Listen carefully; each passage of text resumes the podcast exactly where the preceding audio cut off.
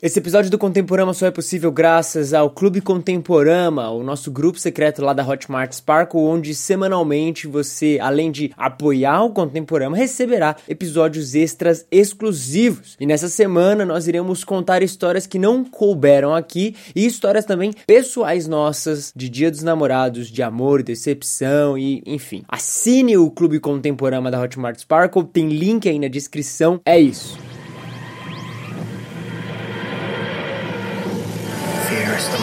Com grandes poderes, vem grandes responsabilidades.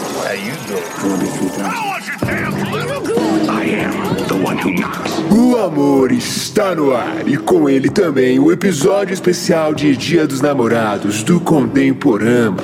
São eles, Matheus o Japa. Duas meninas. Gostar do cara feio? Ah, isso não acontece. Guilherme Amarino. Lá, lá, lá. Lá, lá, lá, lá. Lá, lá, lá, lá, lá, lá, lá. Gabriel Mendes. Era única e exclusivamente por eu ser feio. Isabela e Marino. Qualquer nome que você pensar, ele já namorou. Porque ele já namorou, sabe quantas vezes? E Gabriela Prisco. Cara, que você tá burro. Ah. Você está ouvindo Contemporama.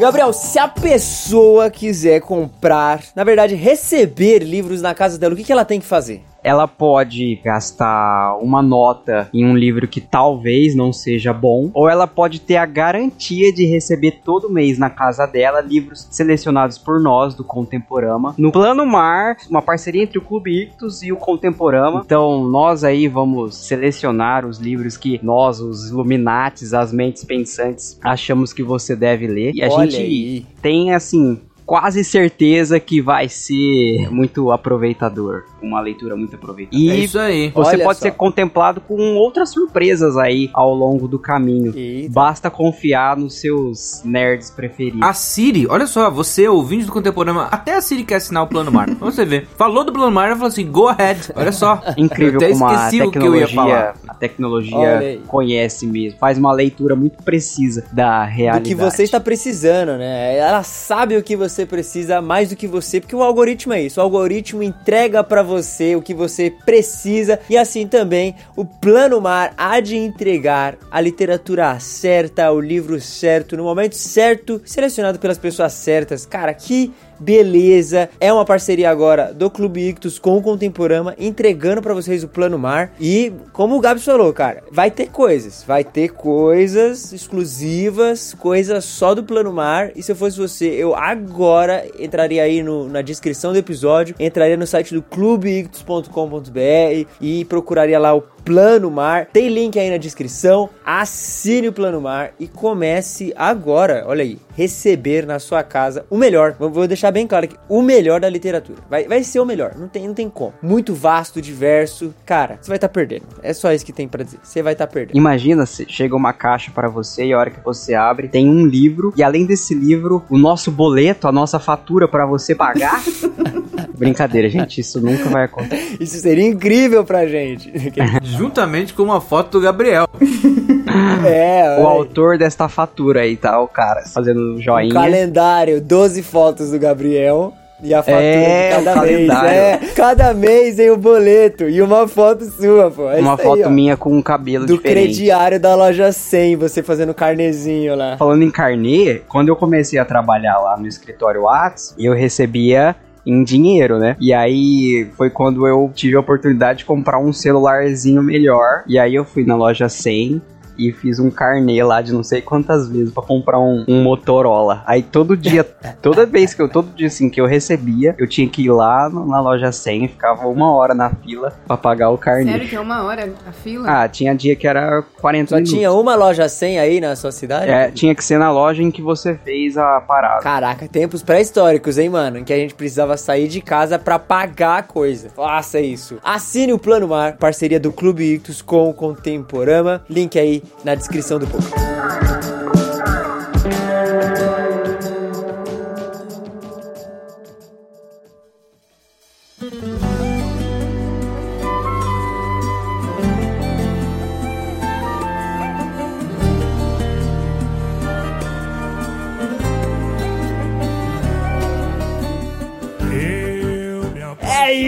isso! Chegamos em mais um episódio do Contemporama, agora num ritmo. Um ritmo do quê? Um ritmozinho de love, love song, amorzinho para os românticos e de uma certa tristeza ou revolta para os solteiros, não é mesmo? Você aí que tá culpando o capitalismo pela existência deste dia, a culpa não é do capitalismo, a culpa é sua porque você é um chato e por isso ninguém quer namorar você. Seja bem-vindo ao episódio especial do Dia dos Namorados. Isso foi uma autocrítica já? Foi uma autocrítica. A culpa não é do capitalismo. Há um espelho à sua frente?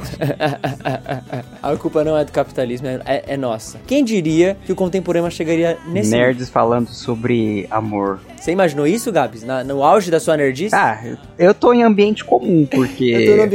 porque eu sou um guapo que namora todas e sei bem de falar de namoro. Aham, um guapo. Dom Juan. Você já namorou, Japa? Você já teve uma namorada séria? Sério? Eu nunca comemorei o Dia dos Namorados, acredita? Então você nunca namorou, oficialmente. Ué, às vezes namorou oficialmente, mas não era namorado. Os dois relacionamentos que eu tive, ele começou em agosto ou em setembro. Cara, se não passa pelo dia 12, desculpa, é fake. É lavagem de dinheiro. Mas agora tá mudando o dia, né? Porque tem o 14 de fevereiro aí, tá? Cada ano tem mais coisa. É que são 2 dias. Oh, mas você sabia que no Japão eles comemoram o Valentine's Day, tipo, vibe dos Estados Unidos, né? E no Japão eles têm essa parada de, tipo, num dia quem dá presente pro cara é a menina e no outro dia quem dá o presente é o cara pra menina. Que outro dia? Tem dia assim. 12 de junho também? No Japão tem 2. No Japão tem 2 dias dos Valentines. Só que um dia é o dia da mulher dar presente pro cara e no outro é o dia do cara dar presente pra mulher. Era isso. Mas é um dia seguido do outro ou são dias mais distantes? Não, são tipo 1 mês, 2 meses de diferença. É uma parada assim. São 2 eventos. Podia ser assim, né? Economizar algumas coisas, né? É, então, aí eu lembro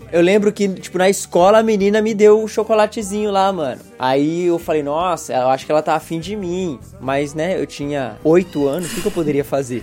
Nada, né? Eu comi o chocolate e fiquei nessa, acabou. Aí você não deu pra ela no dia de você dar? Agora eu não lembro, eu acho que não. Ou eu dei, eu não sei agora também. O ponto é que eu nunca passei o Dia dos Namorados com alguém. Já passou, Gabi? Cara, não, eu... Você tá falando de mim ainda. Nunca durei, não. Na verdade... Não, acho que ano passado eu não contei. Não. O cara dá risada, faz a pausa. Se tem pausa, tem história, vai. Pelo WhatsApp, nunca, não rola. A revolução digital chega ao namoro. É lógico. É, ué. Mas, não, cara, nunca passei por esse dia acompanhado, não. Então somos só nós dois aqui. Só.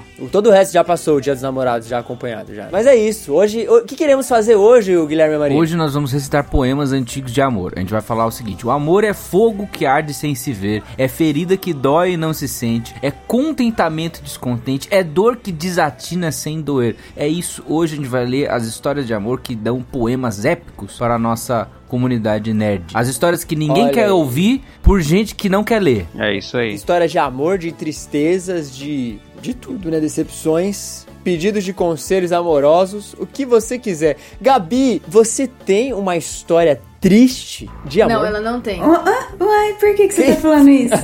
Entrou em defesa. Não, porque a Gabi, ela sempre foi lindinha, entendeu? Ela não teve a fase feia, a gente sempre fala isso. Ela é nossa amiga que não teve a fase feia, então ela ela nunca teve um ex. Ela era popular. Não, ela tem ex. Só que ela nunca sofreu, assim, um amor não correspondido. Isso é uma mentira. Peraí. Pra você sofrer por amor, necessariamente precisa ser um amor não correspondido? Você pode terminar um namoro e ficar mal. Exato. Você tem uma história triste ou não? Deixa eu ver. Que ela se defendeu tanto que eu acho que ela tem uma... Ela se defendeu pra falar assim... Não, deixa eu puxar no fundo da minha cabeça. Não, eu tenho. É que assim, eu quero saber uma coisa. Vale ser uma história... Não infantil... Mas muito antiga. É. Sim. Acho que vale qualquer coisa. Ah, vale. Então eu tenho. Se você é decepcionada, é pra isso que estamos aqui. Então vamos lá, eu tenho. Quando eu tinha os meus 12 aninhos, eu ainda não morava em Rio Preto, tá? Eu era muito apaixonadinha por um menino lá do colégio, um ano mais velho. Ai, coitado, tão feio. Ai, meu Deus, matou o cara. Não, a minha mãe não entendia. A minha mãe falava assim, mas meu Deus do céu. Tipo, os amigos dele todos bonitinhos e eu gostava do feinho, sabe? E ele não gostava de mim, né? Só que eu e a minha melhor amiga éramos apaixonadas por ele, tá? Pelo mesmo menino. Só que eu tinha um pouco mais de acesso a ele, porque ele era melhor amigo do meu vizinho, certo? Então ele sempre, tipo, todos os dias ele ia lá com a bicicleta verde dele, verde neon, lá... do lado de casa. Aí eu ficava, ai meu Deus, ele está aqui, ele está chegando. Aí eu ficava na sacada ali, olhando. E, enfim, aí ele descobriu, né, da minha paixão por ele. E meio que os amigos forçaram alguma coisa, né? Falaram, não, vai lá, que não sei o que, nanana. Vai ser um pouco difícil de encenar isso aqui, porque vai ser só áudio. Mas ele simplesmente chegou assim em mim, com um olhar de desdém. Um olhar tipo, meu Deus do céu, eu quero ir embora. É, então, quer ficar comigo? Nossa. E virou o olho. Aí eu fiquei tipo assim, meu Deus do céu. Eu realmente achei no momento, depois que eu fui raciocinar, né? Aí eu falei, ah, não, e saí correndo. Cara, heartbreaking. Oh. Mas foi isso. E daí, depois dos 12 anos, foi só felicidade. Não.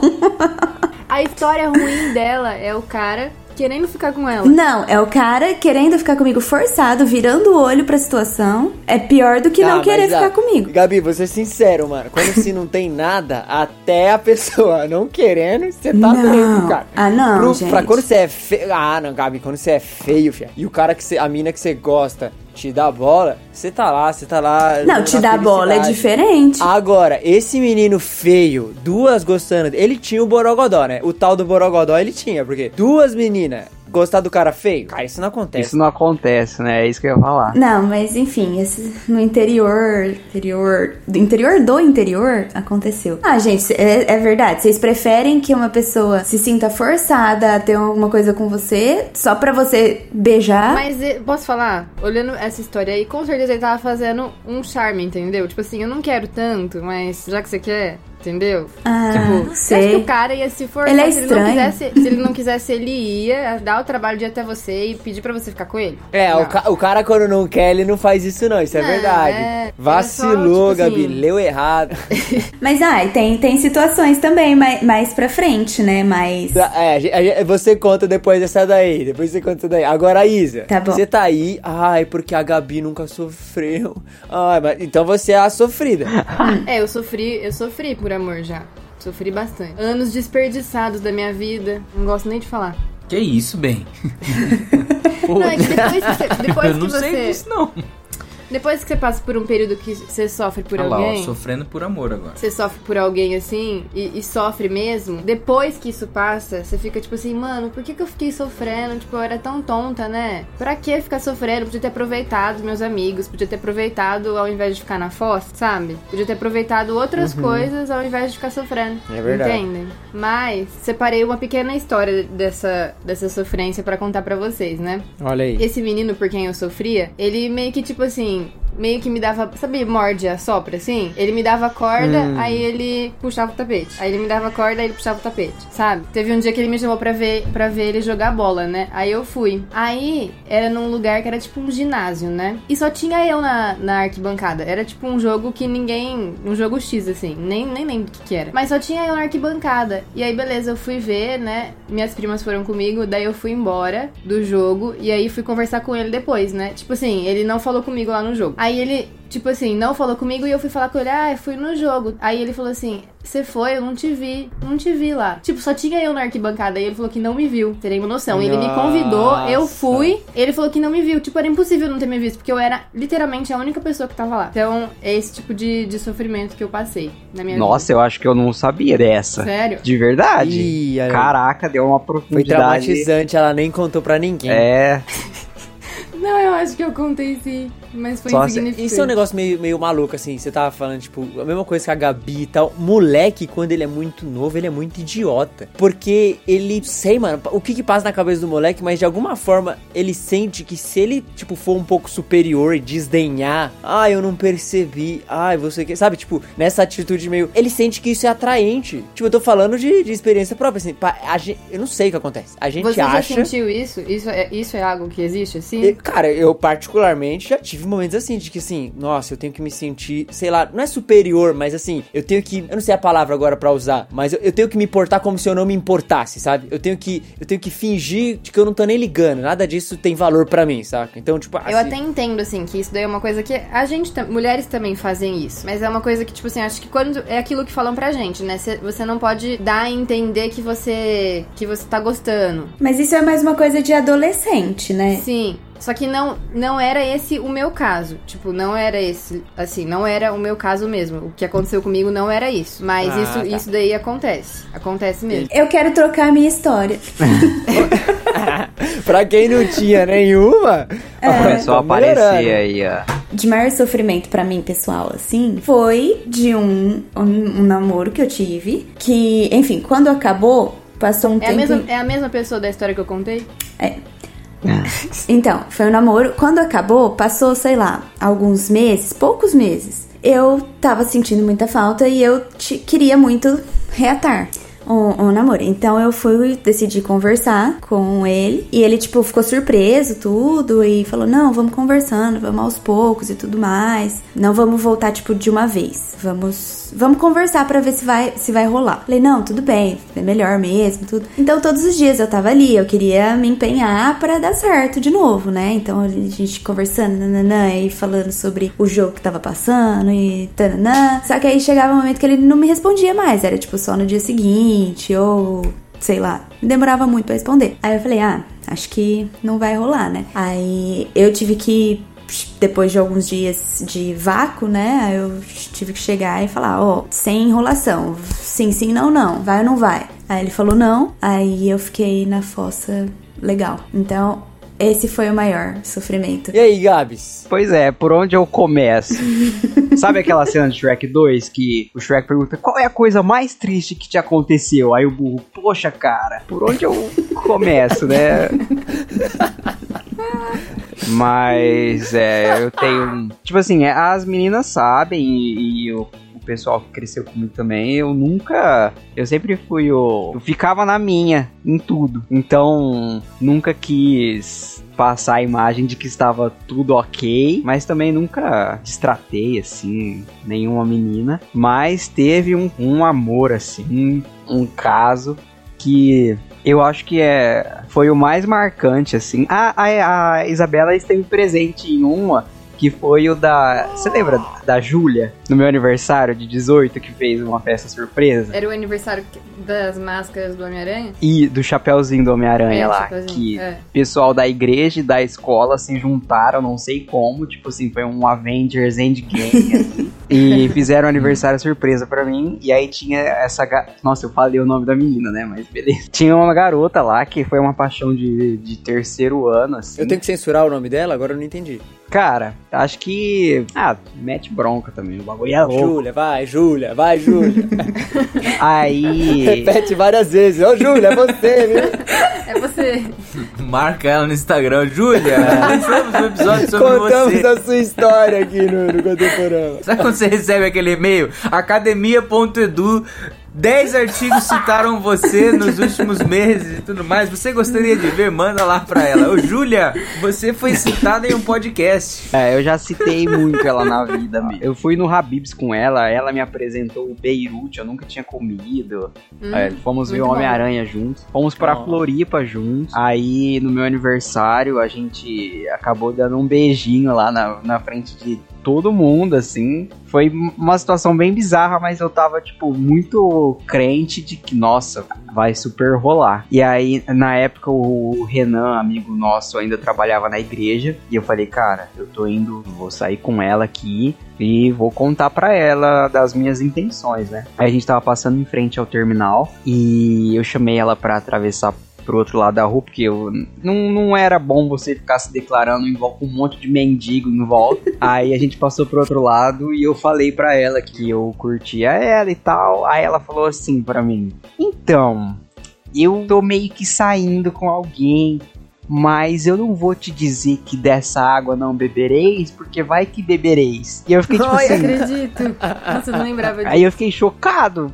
Falei, Renan, desbaratinei a menina aqui, ela já foi embora. Tô indo aí pra igreja. Aí eu fui pra igreja, fiquei lá a tarde inteira com ele. Só me lamentando, porque foi uma coisa que eu realmente coloquei na cabeça que ia dar certo. Só que essa não foi a mais. Isso aí serviu... pior. Não foi a pior... Não é pior. Não sei dizer. Porque eu tenho boas memórias com a outra pessoa. Que essa eu vou manter... vou chamar a variável R. Tá, essa aí você conta depois. Tá. Então eu vou manter. Tá, essa é especial. Eu tenho uma intervenção aqui. O Gui não contou a dele, vai lá. Antes de eu contar a minha, eu vou fazer uma intervenção, porque em alguns momentos desse podcast eu vou recomendar livros baseados no sofrimento de vocês. Que a Amazon é um lugar fantástico. Porque eu tenho um exato livro que ajuda essa história do nosso amigo Gabriel. Os Sofrimentos do Jovem Werther. Leia Sem Lama Não Há Lotos. A Arte de Transformar o Sofrimento. Eu não sei falar o nome desse cara. Thich Nhat Hanh. Cara, eu achei legal. Sem Lama Não Há Lotos. Olha especial só. Do Dia dos Namorados Contemporâneo. Sem Lama Não Há Lotos. Isso é verdade. Eu poderia ter lido antes de ouvir aquele fora criativo. Vou contar não meu primeiro crush, minha primeira pessoa que eu gostei, mas vou contar meu primeiro fora. E foi legal porque teve algumas fases, assim, porque foi um fora que durou um tempo, assim. Pra pessoa durou míseros 10 segundos, sei lá. Mas pra mim durou, sei lá, meses. Eu não sei se eu já contei isso em algum lugar, não lembro. Mas eu gostava de uma menina da igreja. Será que eu posso contar quem é? Pera aí. Não, não sei, é uma possibilidade. É aquela que era feia do pastor? É. Enfim, vamos lá, vou contar a história aqui. Eu vou contar a história preservando as identidades e vocês vão entender. Quem sabe da história sabe. Guilherme e Gabriela. Nome fictício. Ah, é que tem outra Gabriela aqui. Guilherme, também não posso usar essa, porque eu já namorei uma menina nesse nome. Não, Guilherme... qualquer nome que você pensar, ele já namorou. Não! Qualquer nome que você pensar, ele já namorou. Nossa! Porque ele já namorou, sabe quantas vezes? Sabe quantas vezes ele já namorou? Sério, 10 vezes. Ele é tipo o Vinícius. Não, gente, não exageremos. Não entremos em exagero. Vamos lá. Eu gostava dessa menina da igreja. E ela era uma menina, tipo, daquelas populares da igreja, né? Eu era presidente de UPA, essas coisas também. Então, tinha minha certa popularidade. Porém, eu era feio. Enfim, talvez não era muito atraente nesses aspectos. Aí, eu gostava muito dela, só que eu era muito tímido e tal. Mas aí, meus amigos, eles bolaram uma ideia. Tiveram uma ideia brilhante de falar assim, não, hoje você tem que contar pra ela. Hoje você tem que contar pra ela que você gosta. Tudo mais, e eles armaram um esquema que depois do culto da igreja eles iam colocar ela num lugar da igreja lá, na frente do mural e tal, e ia falar assim, na frente do bebedouro, perto do mural, o Guilherme vai te encontrar, ele tem um negócio muito importante para falar pra você. E aí praticamente eles avisaram ela e depois vieram me avisar e assim eu me vi obrigado a ir lá. E ela meio que desconfiou o que era, devido aos rumores que estavam rolando dentro do nosso grupo. E aí, a hora que eu cheguei, eu não consegui nem falar muito, assim, eu queria falar que, olha só o que eles fizeram e tal. Daí ela falou assim, olha, eu não gosto de você... Não tô interessada. Infelizmente, nós podemos ser bons amigos. E eu acho que é isso que seremos. Aí, tipo, ou alguma variante disso. Não, todos nós já escutamos isso algumas vezes na vida, não é mesmo? Não é só bons amigos. Bons irmãos em Cristo. A gente já eu amo a sua vida. Eu amo a sua vida. Putz. Enfim, aí eu fiquei numa fossa tremenda. E nós tínhamos acampamento logo em seguida.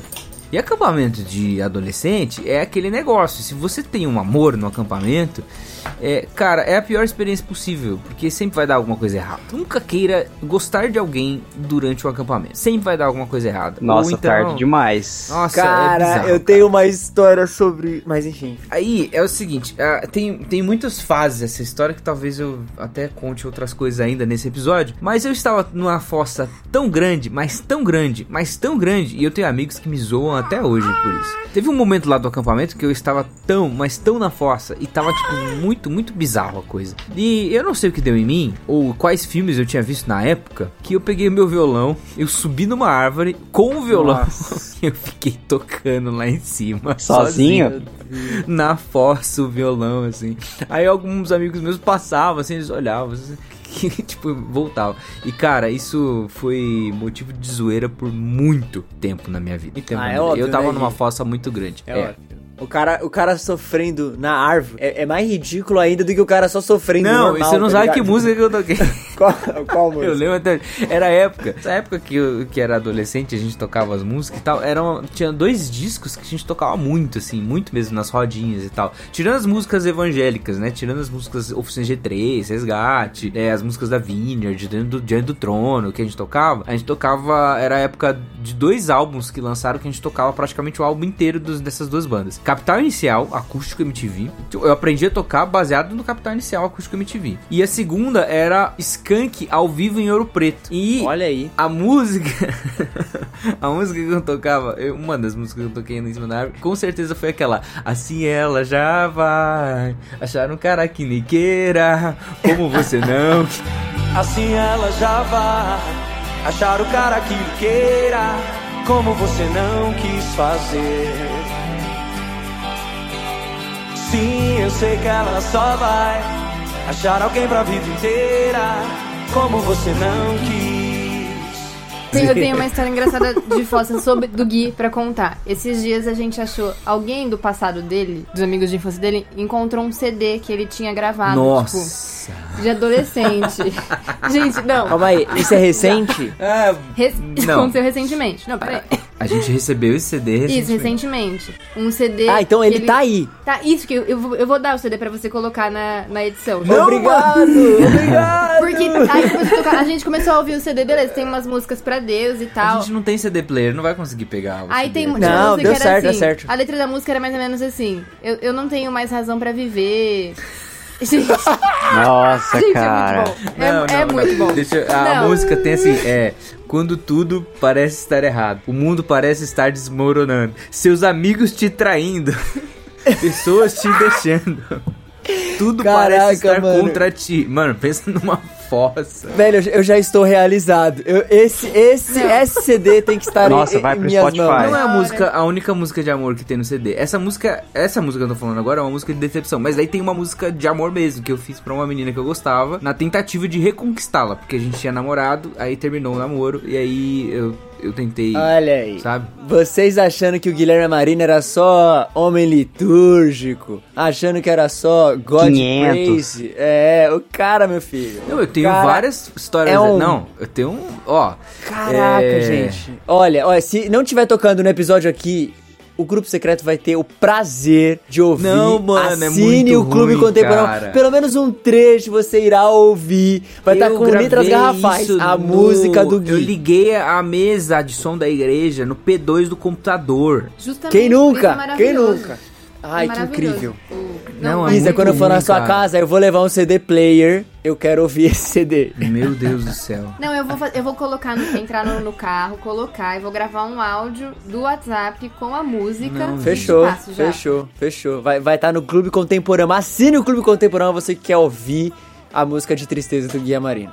Vamos olha ganhar dinheiro em cima desse negócio aí, velho. Antes de passar pra tua história, eu tenho uma história bônus. Já que vocês estão me zoando aí desse negócio de música. Enquanto todo mundo fazia uma... Sabe mixtape? Sim. Uhum. Então você gosta da pessoa, aí você gravava um CD na época. Você pegava as músicas que ela gostava e gravava um CD e dava pra dizer alguma coisa, sabe? Tipo, olha só as músicas que você gosta e tal. Eu fiz um CD desse, mas comigo tocando.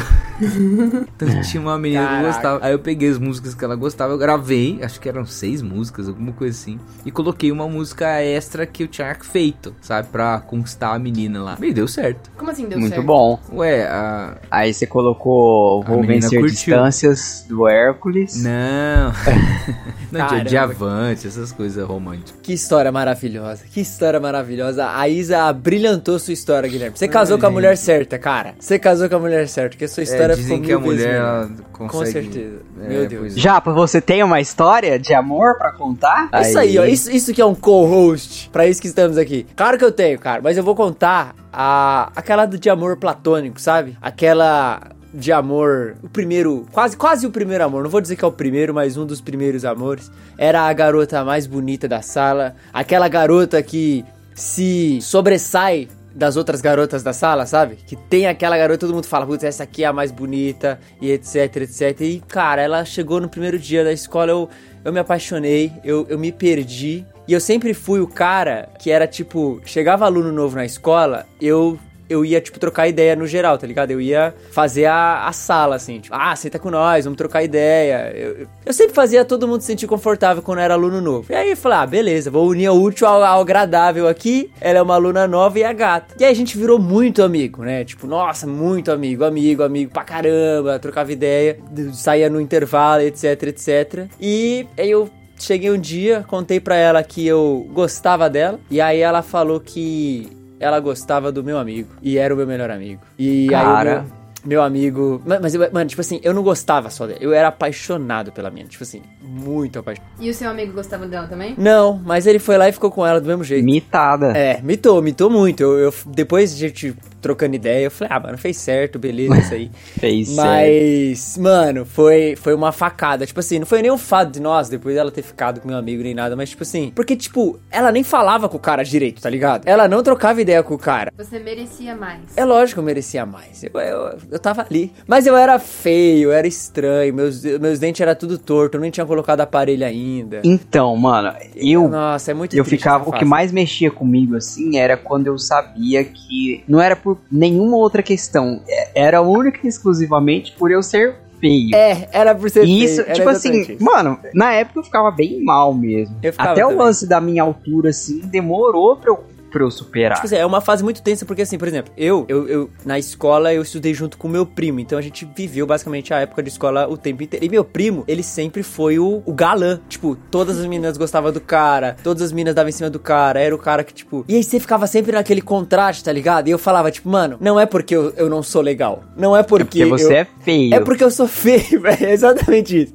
E aí mano, você chega uma hora que você fala, beleza, é isso, velho, eu sou feio pra caramba. Eu ia falar outra coisa, mas, cara, eu já namorei uma menina que meu primo gostava. Nossa, véio. Cara, se você tá ouvindo, desculpa, velho. Perdão mais uma vez. Namorei a Gabi. Quando namorei a Gabriela. Aí, tinha uma Gabriela aí na história. Eu falei, mano. Qualquer nome que você falar, o Du gostava. Meu primo gostava dela e. É. Nossa, mano. Que tristeza. Mas é isso, né? Histórias tristes, uma hora vai sair uma história feliz. Pelo menos é o que a média diz. O resumo de tudo isso é o seguinte. Todas essas histórias dão um bom sertanejo. Então, se você é um compositor sertanejo, escuta aí o podcast Contemporama, grava um CD e dá os direitos pra gente. Pop Punk também. Eu acho que dá um bom pop punk muito. Punk. O refrão, pop Gabs, o refrão pra você dar um grito. Um grito de... Nossa, muito. O cara falando da escola de merda dele, a menina que só quer saber do ricão, playboy. É. Assim, é só porque eu uso calças estranhas, ela não quer ficar comigo. Mas, ô, perguntar uma coisa agora. Só porque eu cito Huckmacher, ela não gosta de mim. É, eu leio o Jonathan Edwards, ela nem curtiu. Eu dei um livro do Timothy Keller pra ela, né, Gabi? Nossa, e ela não leu. Essa é a variável R. É a variável gente. R, olha isso. Ela não merece ser citada, tá? Lógico que merece. É o único gostinho que eu tive de um relacionamento na minha vida. Eu também... É, a gente conta essa no grupo secreto, Gabi, porque eu também tenho uma boa nesse nível aí pra contar.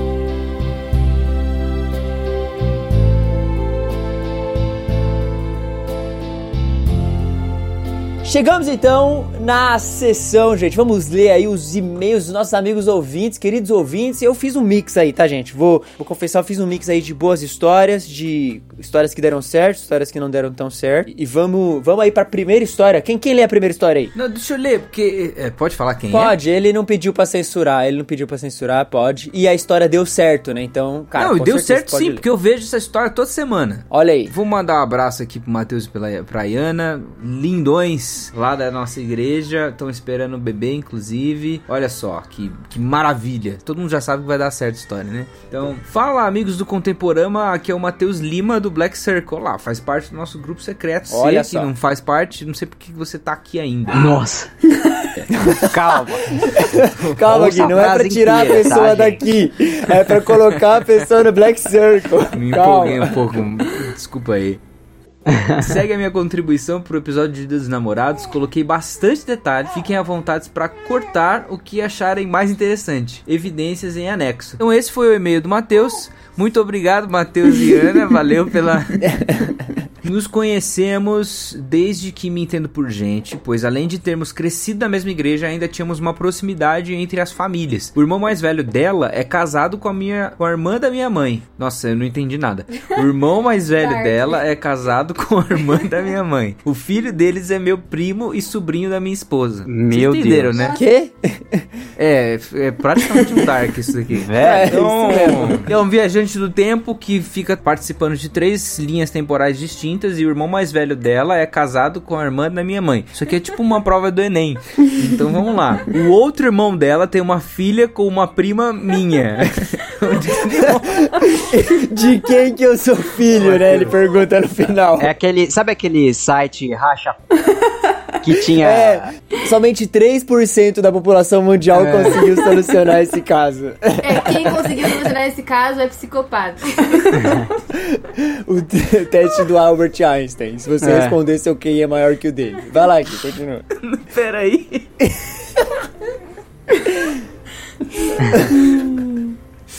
Ai, ai, ai. Ou seja, vocês já entenderam, é tudo minha família. É isso. Gente, eu não tô conseguindo. Ai, ai, ai. Ai. Então, eu era apaixonado por ela quando criança. Sabe aquele amor platônico pela menina mais velha? O problema é que... eu sei! Todo mundo sabe. Não, vai ficar bom agora. O problema é que ela gostava de um primo meu. Ou seja, só família. Nossa, aqui. Essa família é gigante, cara. Lembro de ter ido com uma galerinha da igreja no cinema. Ela e as amigas estavam esquematizando pra assistir algum filme e ela sentar ao lado dele. Ah, quem nunca, né? Você vai sentar no cinema do lado da menina que você gosta. Quem nunca, quem nunca. Então me vi obrigado a agir. Nossa, ele vai fazer uma missão aqui. Olha aí. Fiz uma baita pressão emocional pro meu primo assistir Pokémon Mewtwo Contra-ataca comigo. Nossa, gente. É um nerd. É um nerd. Se você quer fazer uma menina não gostar de você, fale de nerdice. Essa é uma boa tática. Não, isso era uma boa tática naquela época. Hoje em dia é um apelo. Hoje em dia o cara fala de nerdice e ele tem conteúdo, cara. Confia. Será? Quantas meninas vão se apaixonar por você pra falar a linhagem do Fëanor? Mano, é porque fora da nerdice hoje não sobra mais nada. Fëanor, tipo... Fingolfin, Finarfin. Aí você não, tem... Mas a gente precisa definir nerdice e esquisitice.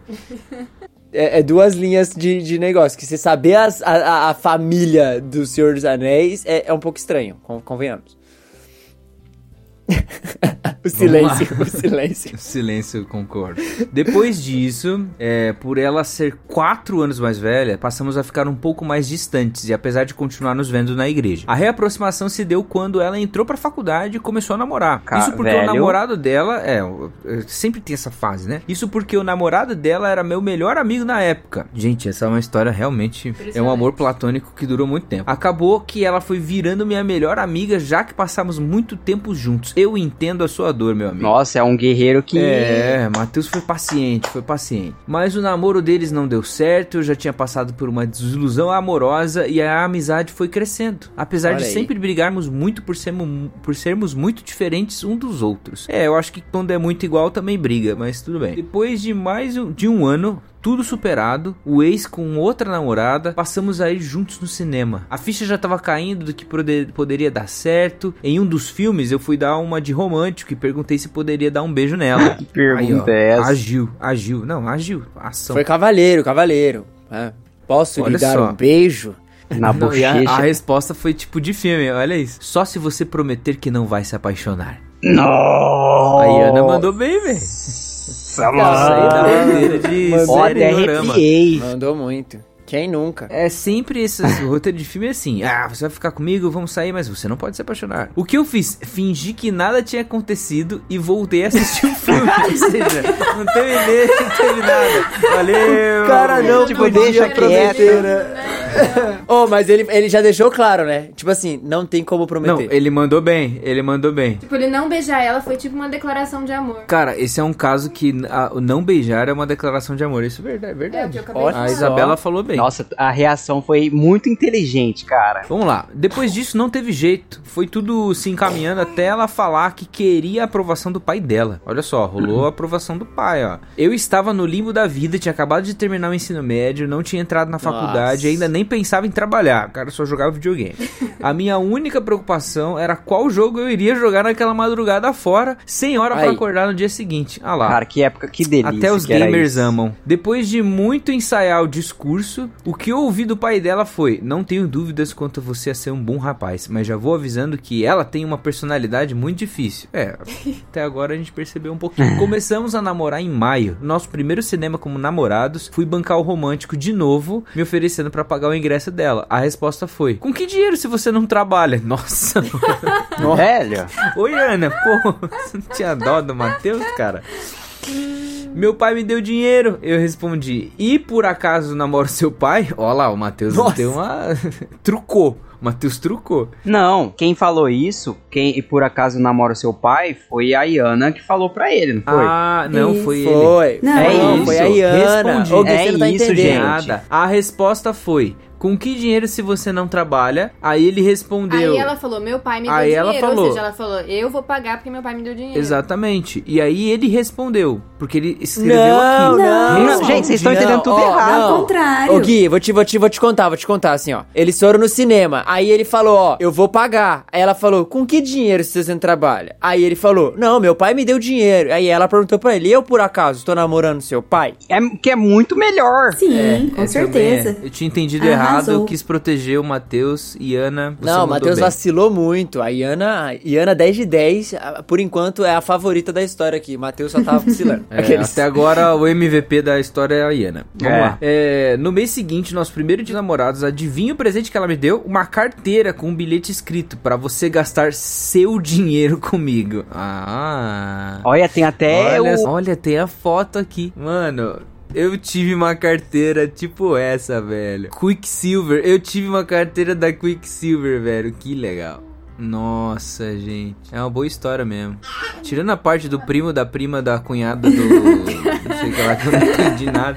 Que é a sobrinha. E aí, pra finalizar, o dia em que eu achei que tudo iria por água abaixo era a véspera do casamento. Nossa. Nossa, ixi. Tenso. A documentação da casa deu alguns problemas, eu segurei até onde deu pra ver se eu conseguia resolver, mas não teve jeito. Tive que ir na casa dela dar a notícia de que, ao voltar da lua de mel, teríamos que escolher se iríamos morar na casa dos pais dela ou dos meus. Foi a primeira vez que brigamos em quase 5 anos de namoro, mas lembrei do recado do meu sogro no primeiro dia. Até o sapato a menina jogou em mim. Fui embora e havíamos combinado de só nos vermos novamente no casamento. Ela havia falado que não atrasaria e cumpriu, mas uma das madrinhas atrasou e pediram para ela dar mais uma volta. Foi ela sair e a madrinha chegou em 5 minutos. A noiva me demora 1 hora para voltar. Foram 60 minutos mais demorados da minha vida. Nossa, e eu tinha certeza que ela tinha desistido. Mas deu tudo certo. Já são 7 anos de casados e um total de 12 anos de cinemas pagos com o meu dinheiro. KKKKKK. Séries maratonadas, jogos de videogame e tabuleiro e um neném a caminho, muita história para contar. Ah lá, olha só. Olha aí. Beijo pra vocês, Matheus e Ana. Cara, você superou muita resposta atravessada. Que guerreiro. Entre tapas e beijos define o e-mail que acabamos de ler. Mano, os caras foram feitos um pro outro, que desde pequeno eles estavam lá lutando. Matheus é guerreiro, cara. O Matheus só amou essa menina a vida inteira, cara. Que linda história de amor. Começamos bem, hein? Uma história de paciência, de perseverança e fora no cinema. Vamos pra próxima? Vamos lá. Olá, tudo bem com vocês? Eu me chamo Timóteo, sou de Nova Friburgo, Rio de Janeiro e tenho 28 anos e faço parte do Clube Contemporama lá do Hotmart e gostaria de compartilhar uma história deveras curiosa que aconteceu em minha lua de mel. Então aqui a gente já tem o cara que deu certo, né? Tá bom. Prometo tentar ser breve pra priorizar tudo que o Gabs tem pra nos dizer. Olha aí. Ó, Gabriel, cara, você é um posto de sabedoria para as pessoas que assinam o nosso Clube Contemporâneo. Então você é o nosso filósofo, você é o nosso guru. Olha aí. Você é o cara que tem que escrever da lama ao lótus. Eu falo, mudar, cara, isso. Eu sou um homem de muitos amores. Ai, o Dom Juan do Contemporâneo. A Lotus Branca de Guadalupe. Casei-me em 2020, em dezembro, no primeiro suspiro de alívio que a pandemia nos deu, e minha lua de mel foi em Gramado, Rio Grande do Sul. Mas precisamos voltar um pouco antes para fazer a história toda fazer um pouco mais de sentido e não deixar pontas ou alianças soltas. Eita! Já começamos bem. Como parte da preparação para o noivado e casamento, fiz a medição de minha aliança no fim de 2019, também em dezembro. Neste tempo, eu pesava quase 110 quilos e, fisiologicamente, nosso corpo costuma espalhar algumas dessas energias armazenadas em suas mais variadas partes. E a mão, mais precisamente o dedo, é uma dessas partes. Eu e Fernanda, minha esposa, fizemos as medições anelares e então demos mais um passo a outro compromisso pré-matrimonial. Aliás, Timóteo, parabéns, seu e-mail tá muito bem escrito. Obrigado. Eu trabalho trabalho embarcado em viagens que costumamos chamar de longo curso, ou seja, internacionais. Costumeiramente, elas duram muito tempo, cerca de 3 meses. Caraca, o cara fica 3 meses viajando? Embarquei em janeiro de 2020 e a viagem que deveria durar 90 dias por conta da pandemia durou 207 dias. Que dá um total de 7 meses. 7 meses? 7 meses, velho. O cara ficou em viagem. Em uma mistura de necessidade de emagrecimento e necessidade de atividade para compensar o confinamento no navio. Ah, então foi no mar ainda, né? Ah, é que ele tinha... Nossa, no mar! Embarcado, quando você fala embarcado, é no barco, no mar. Entendeu? Nossa, gente, que triste. Nesses 7 meses, ele frequentou assiduamente a academia 6 dos 7 meses embarcados. O resultado, ele perdeu 24 quilos e os dedos dele afinaram. Pois bem, após o casório, rumamos para Gramado, cidade destino de 9 dos 10 recém-casados do Brasil. Olha aí, não sabia disso não. O ocorrido aqui relatado aconteceu no dia 9 de dezembro, 4 dias após o casamento, a bordo de um trem. Há um passeio famoso em Gramado, que é o da Maria Fumaça, e há de se registrar que o passeio da Maria Fumaça de Gramado não fica exatamente em Gramado. Que mentiraiada desse povo. Fomos enganados o tempo todo. O trajeto serpenteado pelo trem baforante une 3 cidades da Serra Gaúcha, começando em Bento Gonçalves e vai até Carlos Barbosa, com uma breve parada em Garibaldi. No destino final, Carlos Barbosa, tomaríamos um ônibus de volta para o hotel em Gramado, e lá nós fomos nos aventurar. Enquanto a Dona Maria exalava suas energias aos ventos sulistas, apreciaríamos apresentações vibrantes de gaúchos e imigrantes italianos, tudo para disfarçar a mórbida lentidão com que o trem andava. Haveria cantoria e palmas entre os passageiros. Fernanda e eu embarcamos e sentamos no lugar mais à frente do nosso vagão, lugar esse que possuía assentos frontais. Podíamos ficar virados um para o outro. Havia um casal de idade similar à nossa no assento ao lado e assim a viagem começou. Os atores e cantores revezavam o espetáculo com a natureza. Cientes de sua limitação humana, enquanto passávamos por vales, montanhas e caminhos esplendorosos, os artistas nada faziam e esperavam para que pudessem voltar a cantar. Era tudo realmente encantador. Havia uma espécie de dança entre os artistas e a natureza, na qual não ficávamos um minuto sequer sem ver alguma coisa. E por pouco... O cara tá narrando aqui como se fosse realmente assim, estamos dentro do trem, né? E Tolkien tá ali lendo com a gente. Exatamente. E por pouco mais de 1 hora, assim foi. Balbuciamos músicas italianas, como a Tarantella e Bella Ciao, ou simplesmente admirávamos a natureza ao nosso redor. Assim se passou o caminho entre Bento Gonçalves e Garibaldi. O trem parou na estação de Garibaldi, descemos, fomos ao banheiro, algumas fotos e tornamos a embarcar. Isso aqui já não precisava ter, né? Parou o trem, desceu no banheiro e voltou... podia tirar, mas enfim. Quando retornamos, tivemos a ideia de sentarmos de frente, o que não se provaria sábio logo adiante. Há de citar que ao lado de nosso assento havia uma janela imensa, quase que comportava toda a nossa vista. Vale evidenciar aqui a paisagem em volta. Assim que se parte dessa parada por se estar ainda dentro de uma pequena cidade, havia as ruas comuns de uma pequena cidade nas adjacências da estação, e aquela depois da estação em particular era asfaltada e bem pacata, com pouco ou nenhum carro parado ali. Entendi. Tá bom. Tô tentando formar a imagem na minha cabeça aqui. Assim que o trem partiu da estação, outro artista começou a se apresentar. Assim que começou a música, Fernanda e eu, frente a frente, começamos a bater palmas. Não cada um com as suas mãos, sim, palmas invertidas. Eu com ela e ela comigo. Eu não entendi. Aquele jeito tipo... que brinca assim, tipo a Xuxa, sabe? Soco, soco, bate, bate. Como crianças brincam umas com as outras. 1, 2, 3, talvez. Na 4ª vez, eu não me lembro bem. A unha de minha recém-esposa deu uma leve arranhada em meu dedo anelar esquerdo. Senti algo saindo dali. E na mesma hora, olhei para a janela e vi um anel voador. Mau sinal. Nossa, o cara perdeu a aliança de casamento dele. É na aquele meme lá. Você já... pensou o que passa na cabeça dele. Aí... e o cara vendo a aliança, né, voando. Muito bom. A leve arranhada em meu dedo foi suficiente para tirar a aliança e lançá-la janela fora do trem já em movimento. O fundo daquela rua pacata sempre estará em minha mente, contrastando com a cena mais inexplicável que consigo me lembrar em toda a minha vida. Coloquei ambas as mãos na cabeça e disse a Fernanda, meu Deus, a aliança. Fernanda, já pensando que seria um gracejo meu, simplesmente continuou batendo palma. Eu repeti, a aliança voou pela janela. Ela arregalou os olhos de incredulidade. E então percebi que agora tinha acreditado. Olhamos juntos pela janela pensando em nosso precioso anel que tinha acabado de buscar sua própria aventura. Criou asas e voou. Meu dedo emagrecido não tinha substância suficiente para firmar a aliança. Enquanto nosso desespero se tornava cada vez mais evidente, a música seguia radiante. O cara realmente tá aqui escrevendo um conto pro Contemporâneo Publicações, Gui. Que o cara dá o tom, né?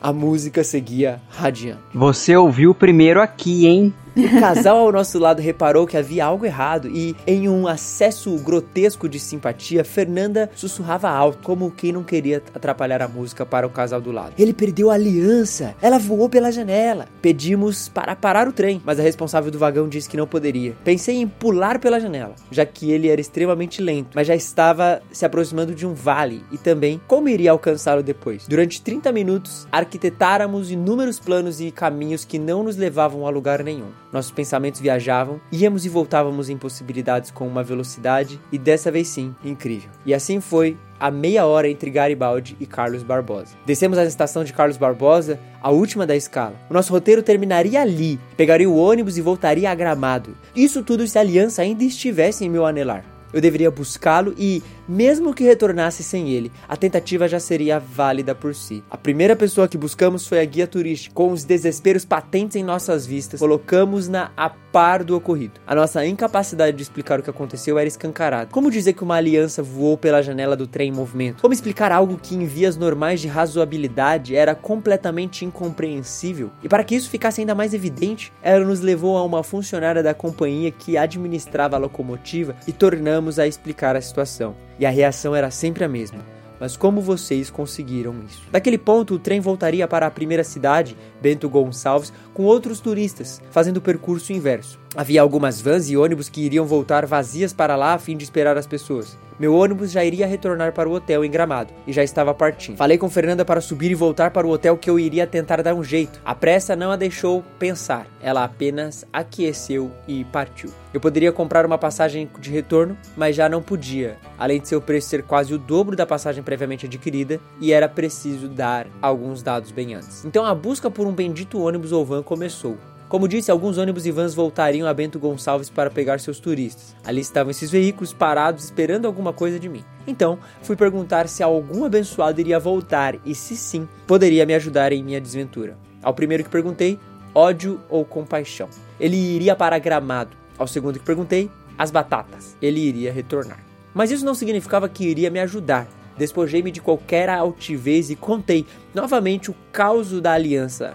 A esta altura, já tinha contado a tantas pessoas que me perguntava até que ponto isso era realmente verdade. Não posso me esquecer jamais daquele que me ajudou. Ele olhou pra mim com um olhar complacente, pegou seu telefone, saiu da van e me disse: "Espere aqui, rapidinho", e foi fazer uma ligação. Logo após voltou dizendo: "Entra aí, vamos atrás dessa aliança perdida".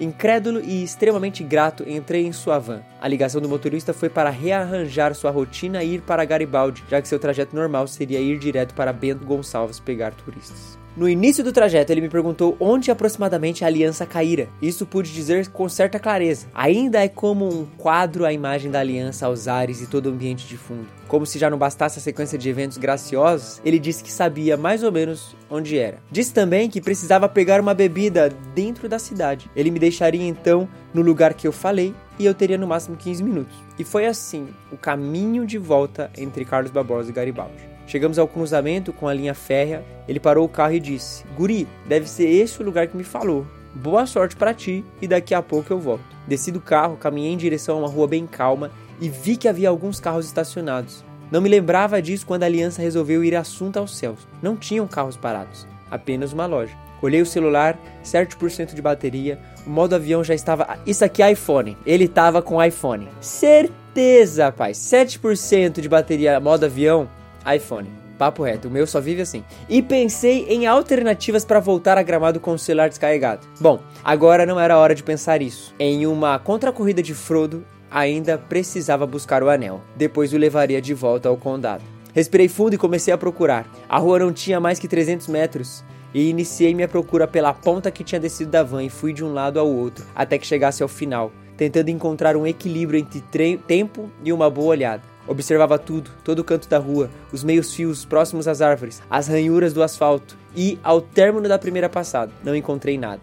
Obviamente, essa era a possibilidade iminente. Era o que estava se desenhando tão claramente quando a silhueta de uma montanha com o sol se pondo atrás dela. Voltei procurando e nada. O desespero começou a falar mais forte, o tempo estava se esgotando e ao término da segunda olhada fui à loja e havia lá duas senhoras conversando. Expliquei minha situação a elas e novamente aquelas reações tão peculiares brotaram em seus rostos. Perguntei se alguém havia deixado algo lá ou se elas viram um objeto perdido. Claro que a resposta foi negativa. Caraca, Timóteo, que saga, hein? Tá tal igual Senhor dos Anéis. Parabéns. Tudo relacionado ao anel é assim.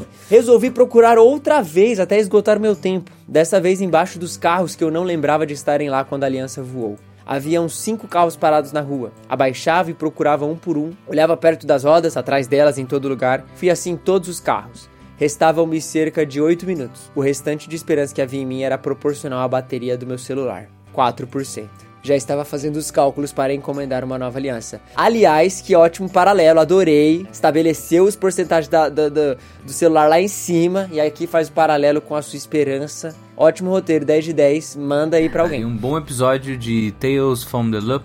Ou um bom episódio de Para Além da Imaginação. Ou um bom episódio de Modern Love. Modern Love. Um ano de histórias. Parece que foi o Emílio que escreveu. É, do Emílio. É verdade. Manda pro Emílio, Timóteo. Mas não fala que foi a gente que falou, só manda. Fiz minha rotina de checagem no último carro. Olhei a roda dianteira esquerda, nada. Dianteira direita, nada. Traseira direita, nada. Na última roda, na última parte da checagem, estava lá. O bendito anel bamboleante. Bem atrás da roda, a menos de 4 dedos do pneu. Com toda certeza passaram por cima e por pouco não estacionaram sobre. Não acreditei.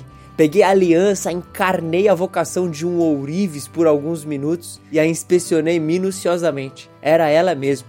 Inacreditável. Olhei o relógio e ainda faltavam 5 minutos para que o motorista voltasse. Esperei no mesmo lugar em que ele me deixou.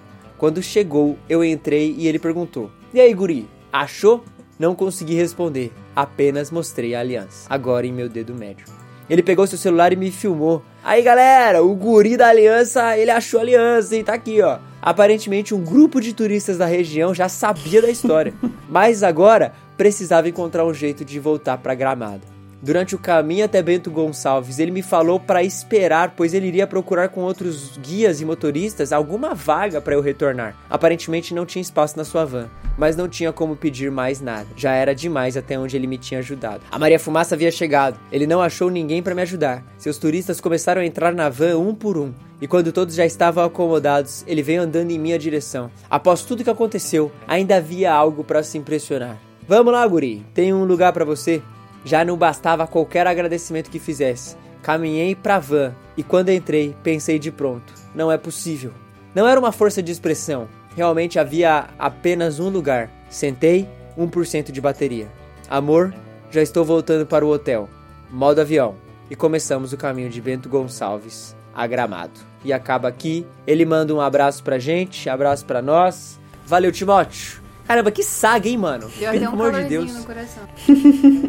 Cara, esse senhorzinho aí... Eu sei o que ele passou quando perde a aliança, mano. É isso que eu ia contar. Não, acho que o nosso foi um pouco mais... A saga não foi tão longa. Não foi tão longa, mas só o que sentimento... a probabilidade era até menor, eu acho, de encontrar a aliança. Porque o Gui perdeu a aliança dele na praia. E nós achamos... Nossa, na praia, não, velho. Foi muito zoado, cara. Porque assim, eu tava na praia, beleza. Ok, tamo lá brincando. Tava toda a família nossa, tava brincando com meu sobrinho. Aí a gente tava lá, beleza. Aí vira a minha cunhada e a Isa e fala assim: "Ah, vamos andar?" Aí vamos, beleza. Eu levanto, pego as coisas e tô indo. Aí no meio do caminho eu olho minha mão e não vejo a aliança. Eu falo: pronto.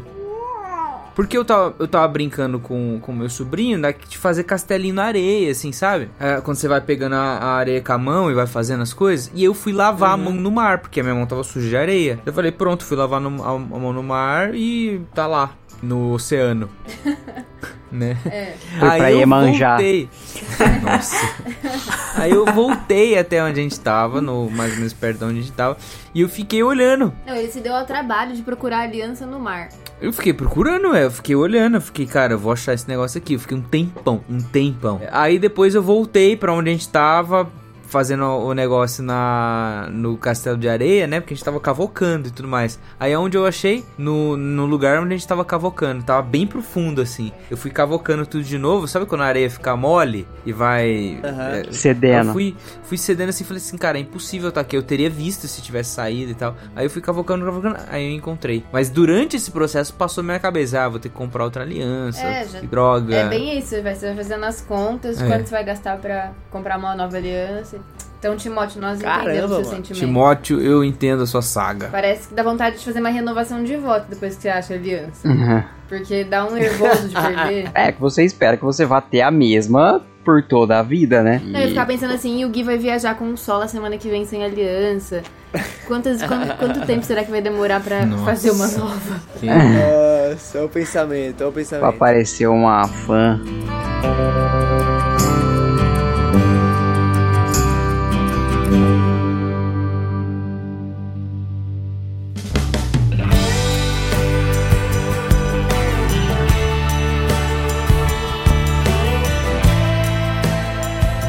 Vai, Gabs, lê aí pra gente essa terceira aí. Dia dos Namorados. Como acabar com suas chances e uma amizade, cara. Começa bem já, né? O cara já começou. O que você fez?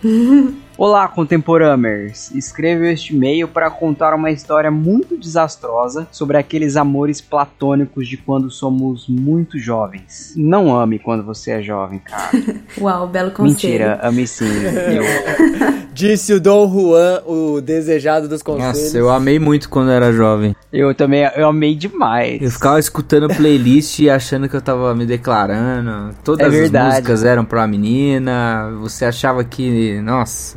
Então, vamos lá. Tinha eu por volta dos meus 13 anos e estava apaixonado por uma menina que tinha acabado de entrar na escola onde eu estudava. Com o passar do ano, fui me aproximando dela e nos tornamos muito amigos. Mas como éramos muito novos, não tinha nenhum sentimento além de uma paixão daquelas que a gente sabe que não vai se concretizar tão cedo assim, por causa da idade. Cara, essa é uma parada de quando você é muito novo, que realmente passava pela minha cabeça. Eu falava, mano, não tem nem chance. Então, tipo, todo o processo de amar é só dor, porque você sabe que não vai rolar. Então, beleza. Um belo dia, em uma festa de aniversário de uma amiga em comum, estávamos nós brincando com outras pessoas ao redor de uma piscina, e eis que nessa brincadeira de correr em volta da piscina, demos um encontrão, eu e ela. Aí ela bateu a cabeça e... Mentira.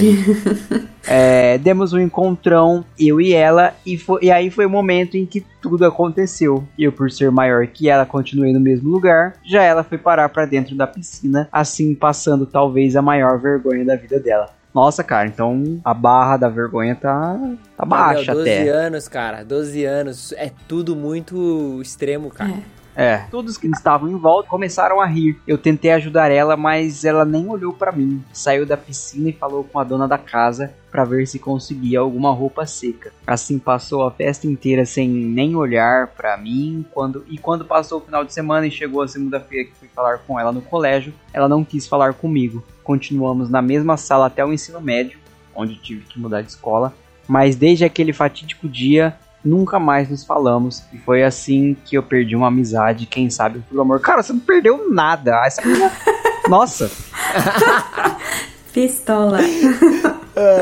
Cara, quem viu esse vídeo foi o Júlio. Júlio. Vocês acham que o cara perdeu alguma coisa? Mano, cara, essa mina não era nem sua amiga e ela não ia te dar chance. De verdade, cara. Desencana, Júlio. Deixa isso. Você agora fez certo. Que você ainda bem que você derrubou ela na piscina. Agora que você compartilhou essa história com o mundo, talvez seja a hora de você superar. Mas fica aqui a minha... Indignação. Não é minha indignação. Eu só não quero, Júlio, que você ache que perdeu alguma coisa, que você não perdeu nada. Leia e releia essa história que você falou, que você mandou aqui pra nós e pense aí se você acha que valeria a pena. A mina tiltou porque caiu na piscina, cara. Eu acho que você tá muito bem aí. Não sei se você tá solteiro, casado, mas... Essa menina parecia ser bem chata. Desculpa. Foi uma história de amor bem rápida e... É que nem foi de amor, né? É que foi meio fatal, assim. Né? É uma história de mico. Tem que ver pro lado bom. Pelo menos ela não se machucou caindo na piscina, não se afogou, tá bem. Eu confesso, eu fiz aquela brincadeira, mas quando você falou de brincar na piscina e de encontrão... com o título que você deu aqui pra sua história, como acabar com as suas chances e uma amizade, cara, dá pra esperar... Cara, seria uma piada muito engraçada, mas muito trágica. Daria pra esperar algo muito mais trágico, mas não... Meu Deus, só... cara, não, agora... Fala a verdade, Gui, você pega o e-mail, como acabar com uma amizade, um negócio, aí começa com, estávamos correndo ao redor da piscina... Fala, não, calma, não vai dar certo isso aqui, cara, alguém vai morrer. Mas ainda bem que ninguém morreu. É igual aquele livro do Emílio lá, que tem um acampamento. Alguém morreu, você, cara, você morreu pra ela. Nossa. Não, então somente morreu essa sua ilusão. O Gabs matou a sua ilusão, você não perdeu nada. Gente, mas convenhamos, né, não fica correndo na piscina. Essa brincadeira de piscina aí não dá certo. Mas aqui é 12 anos, né, galera? Tá dentro. Essas brincadeiras de piscina nunca dá certo. Mas Gui, você sabe o que é isso, na verdade, né? Isso é um paralelo. Se apaixonar na juventude é como correr ao redor da piscina. Ó. Oh. Olha aí. Nunca vai dar certo, cara. Nunca vai dar certo. Você vai escorregar e bater de cabeça no chão da piscina e quebrar. É, exato. Um dia você pode escorregar e ficar inapto pro resto da sua vida. O cara solteiro com 40 anos, não conseguindo amar. Aconteceu isso no acampamento uma vez. A gente tava num lugar que tinha piscina. Aí tava correndo lá, caiu dentro da piscina. Só que caiu de um jeito tão bizarro que bateu a cabeça e foi pro hospital. Nossa, mano. Tenebroso. Foi só um corte, assim, não foi nada, mas foi pro hospital. Eu nunca gostei de correr na piscina, não. Primeiro que eu não sei nadar. Eu sei ficar andando lá. Não é possível, cara, que você não sabe nadar. Temos alguns objetivos aqui pra ajudar o Wilfo, gente. Ensinar ele a nadar e a andar de bicicleta. Uai, nunca me fez falta.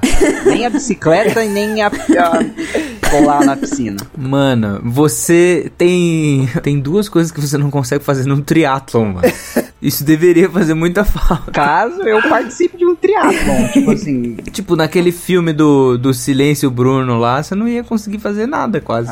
Mas eu sou o true nerd aqui, não jogo futebol... Não, eu sou o esquisitão aqui, não tenho o apelo físico, esportivo, nem nada do tipo. Então eu estou no meu ambiente, mas eu sei andar de ônibus, aprendi a andar de ônibus muito cedo. Eu sei andar de ônibus, é subir e pagar o cara. O Gabs fala como se estivesse falando no meio de, tipo, homens malhados e super esportivos, né? Então... Tem um de 1,90 e o outro que é uma celebridade, que fica gritando na guitarra lá, no banjo...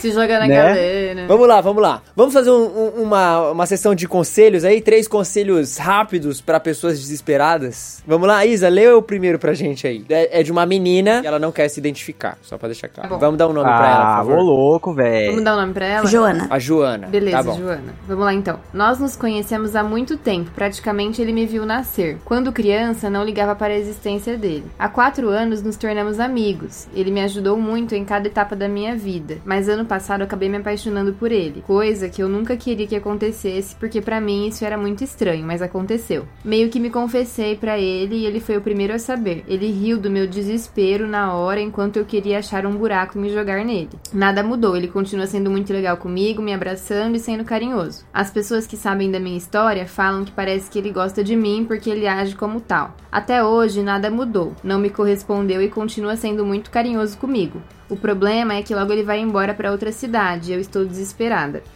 Ainda tenho esperanças de que ele vai me corresponder, ou ele está me defraudando mesmo. É isso, boa tarde. É isso mesmo. É a segunda opção. É a segunda opção. Eu acho que você já sabe a resposta. Joana. Você mesmo disse, ou ele está me defraudando. É isso, cara. Você nem perguntou, não foi uma pergunta. Joana, eu dei um conselho pra você no começo do episódio sem nem saber, mas eu passei pela mesma situação que você. Eu ficava, será que ele gosta de mim? Nananã. E assim... Não. É isso que eu falei. Não, tá? Eu acho que às vezes os meninos, os homens, sei lá, ele deve ser um homem já, não sei. Não, é um menino. Tá, beleza, menino. O Carlinhos. Carlinhos é um bom nome de gente que faz isso. Os meninos, eles gostam de fazer isso. Ele não gosta de algum Carlinhos. Mas ok. Um ex da Isa, o Carlinhos. Não, mas é sério. O ponto é, eu já vivi isso, eu sofri muitos anos por causa de um cara que fazia exatamente as mesmas coisas que esse cara que fazia com você. É a mesma história, a gente era melhor amigo, e aí eu comecei a gostar dele, e ele falava coisas que parecia que gostava de mim também, só que aí na hora do vamos ver, ele não gostava. E hoje eu me arrependo muito, porque, por exemplo, eu lembro, por exemplo, que eu tava na Disney, e eu tava sofrendo muito por ele, e eu não conseguia aproveitar direito meu tempo lá, porque... White people problems... His finest. Gente, a minha viagem pra Disney foi destruída porque eu pensava no menino.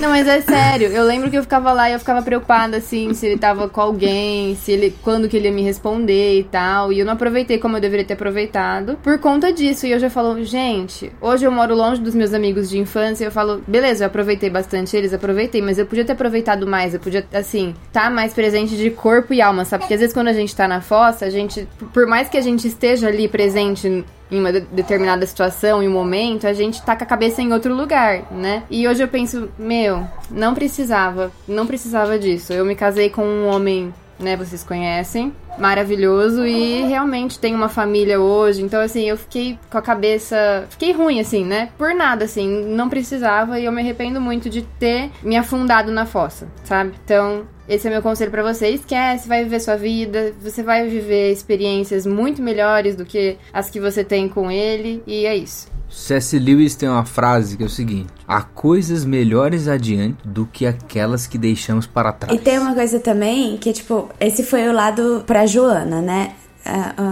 O conselho da Isa. Mas eu acho que tem também para os meninos que fazem isso, sabe? Tipo, o lado do Carlinhos. Eu acho que, às vezes, acho que talvez na maioria das vezes, ou não, os meninos, eles... Eu falo meninos mesmo, porque é que, na questão de maturidade. Eles não querem... Ah, eu não quero estragar essa amizade, ou eu não quero machucar ela saindo direto. É, mas não é questão de ser direto, né? É questão de você sentar, conversar e esclarecer. E você ser maduro o suficiente pra você saber lidar com a situação, né?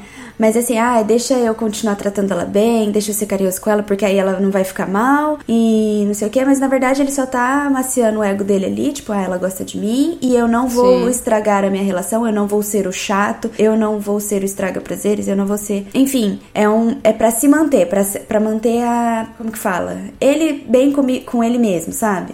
É, e também na visão das outras pessoas, né? Pras outras pessoas superficialmente. É uma atitude muito cruel, assim, tipo, então, mas é o que eu falo, às vezes não é uma coisa muito intencional, assim, eu quero agir assim para que ela se, tipo, pra machucar ela. Eu acho que não é isso, tipo, ele não quer machucar ela, mas ele acaba fazendo isso porque ele coloca ele em primeiro lugar, entendeu? Que é o que acontece na maioria das vezes com esses meninos, entendeu? Tipo, eu não quero ser o vilão da história, então deixa eu continuar tratando bem, aí fica que nem aquele negócio de como que é? Morde a sopra, né? Morde a sopra. Então deixa eu tratar bem, ser carinhoso, nananã, minha amiga. Vai mudar de cidade, depois vai passar e vai esquecer e tá tudo bem. E na verdade ela vai ficar machucada, né? Então o seu conselho foi muito bom pra ela, né? Pra ela ver, aproveitar os amigos. Na hora certa vai acontecer com a pessoa certa. Mas também pros meninos, sabe? Tipo, não façam isso. Não é legal. Sejam homens, conversem, sentem, tipo, pra mim não é assim, não correspondo, mas eu não quero que a gente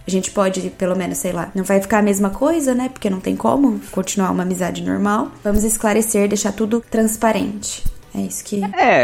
até porque, assim, quando você gosta de alguém e a pessoa não corresponde, a pessoa não tem a menor culpa disso. Não é culpa de ninguém que ela não gosta de você. Não é culpa sua, talvez seja, dependendo da tua personalidade, caráter. Da sua aparência.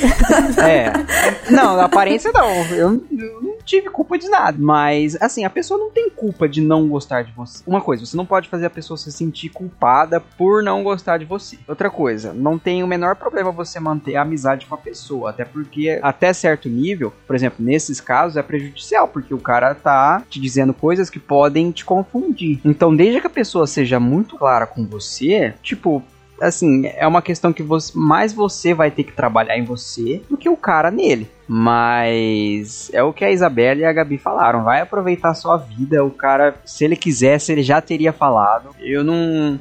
Não creio, assim, que você seja muito mais nova que nós, né? Você já deve estar na casa dos 20 ou dos 18 pra frente, né? Então, o cara provavelmente já sabe o que ele quer da vida e você também. Então, vai aproveitar os seus amigos aí, sua família. O cara também, às vezes, como disseram, né? Talvez não seja intencional, mas também você não tem que ficar se submetendo a esse tipo de situação. Você vale mais que isso. Você foi feita imagem e semelhança de Deus. Amém. Isso mesmo. Ah. Nossa, gente. Agora a gente vai fazer a oração da célula.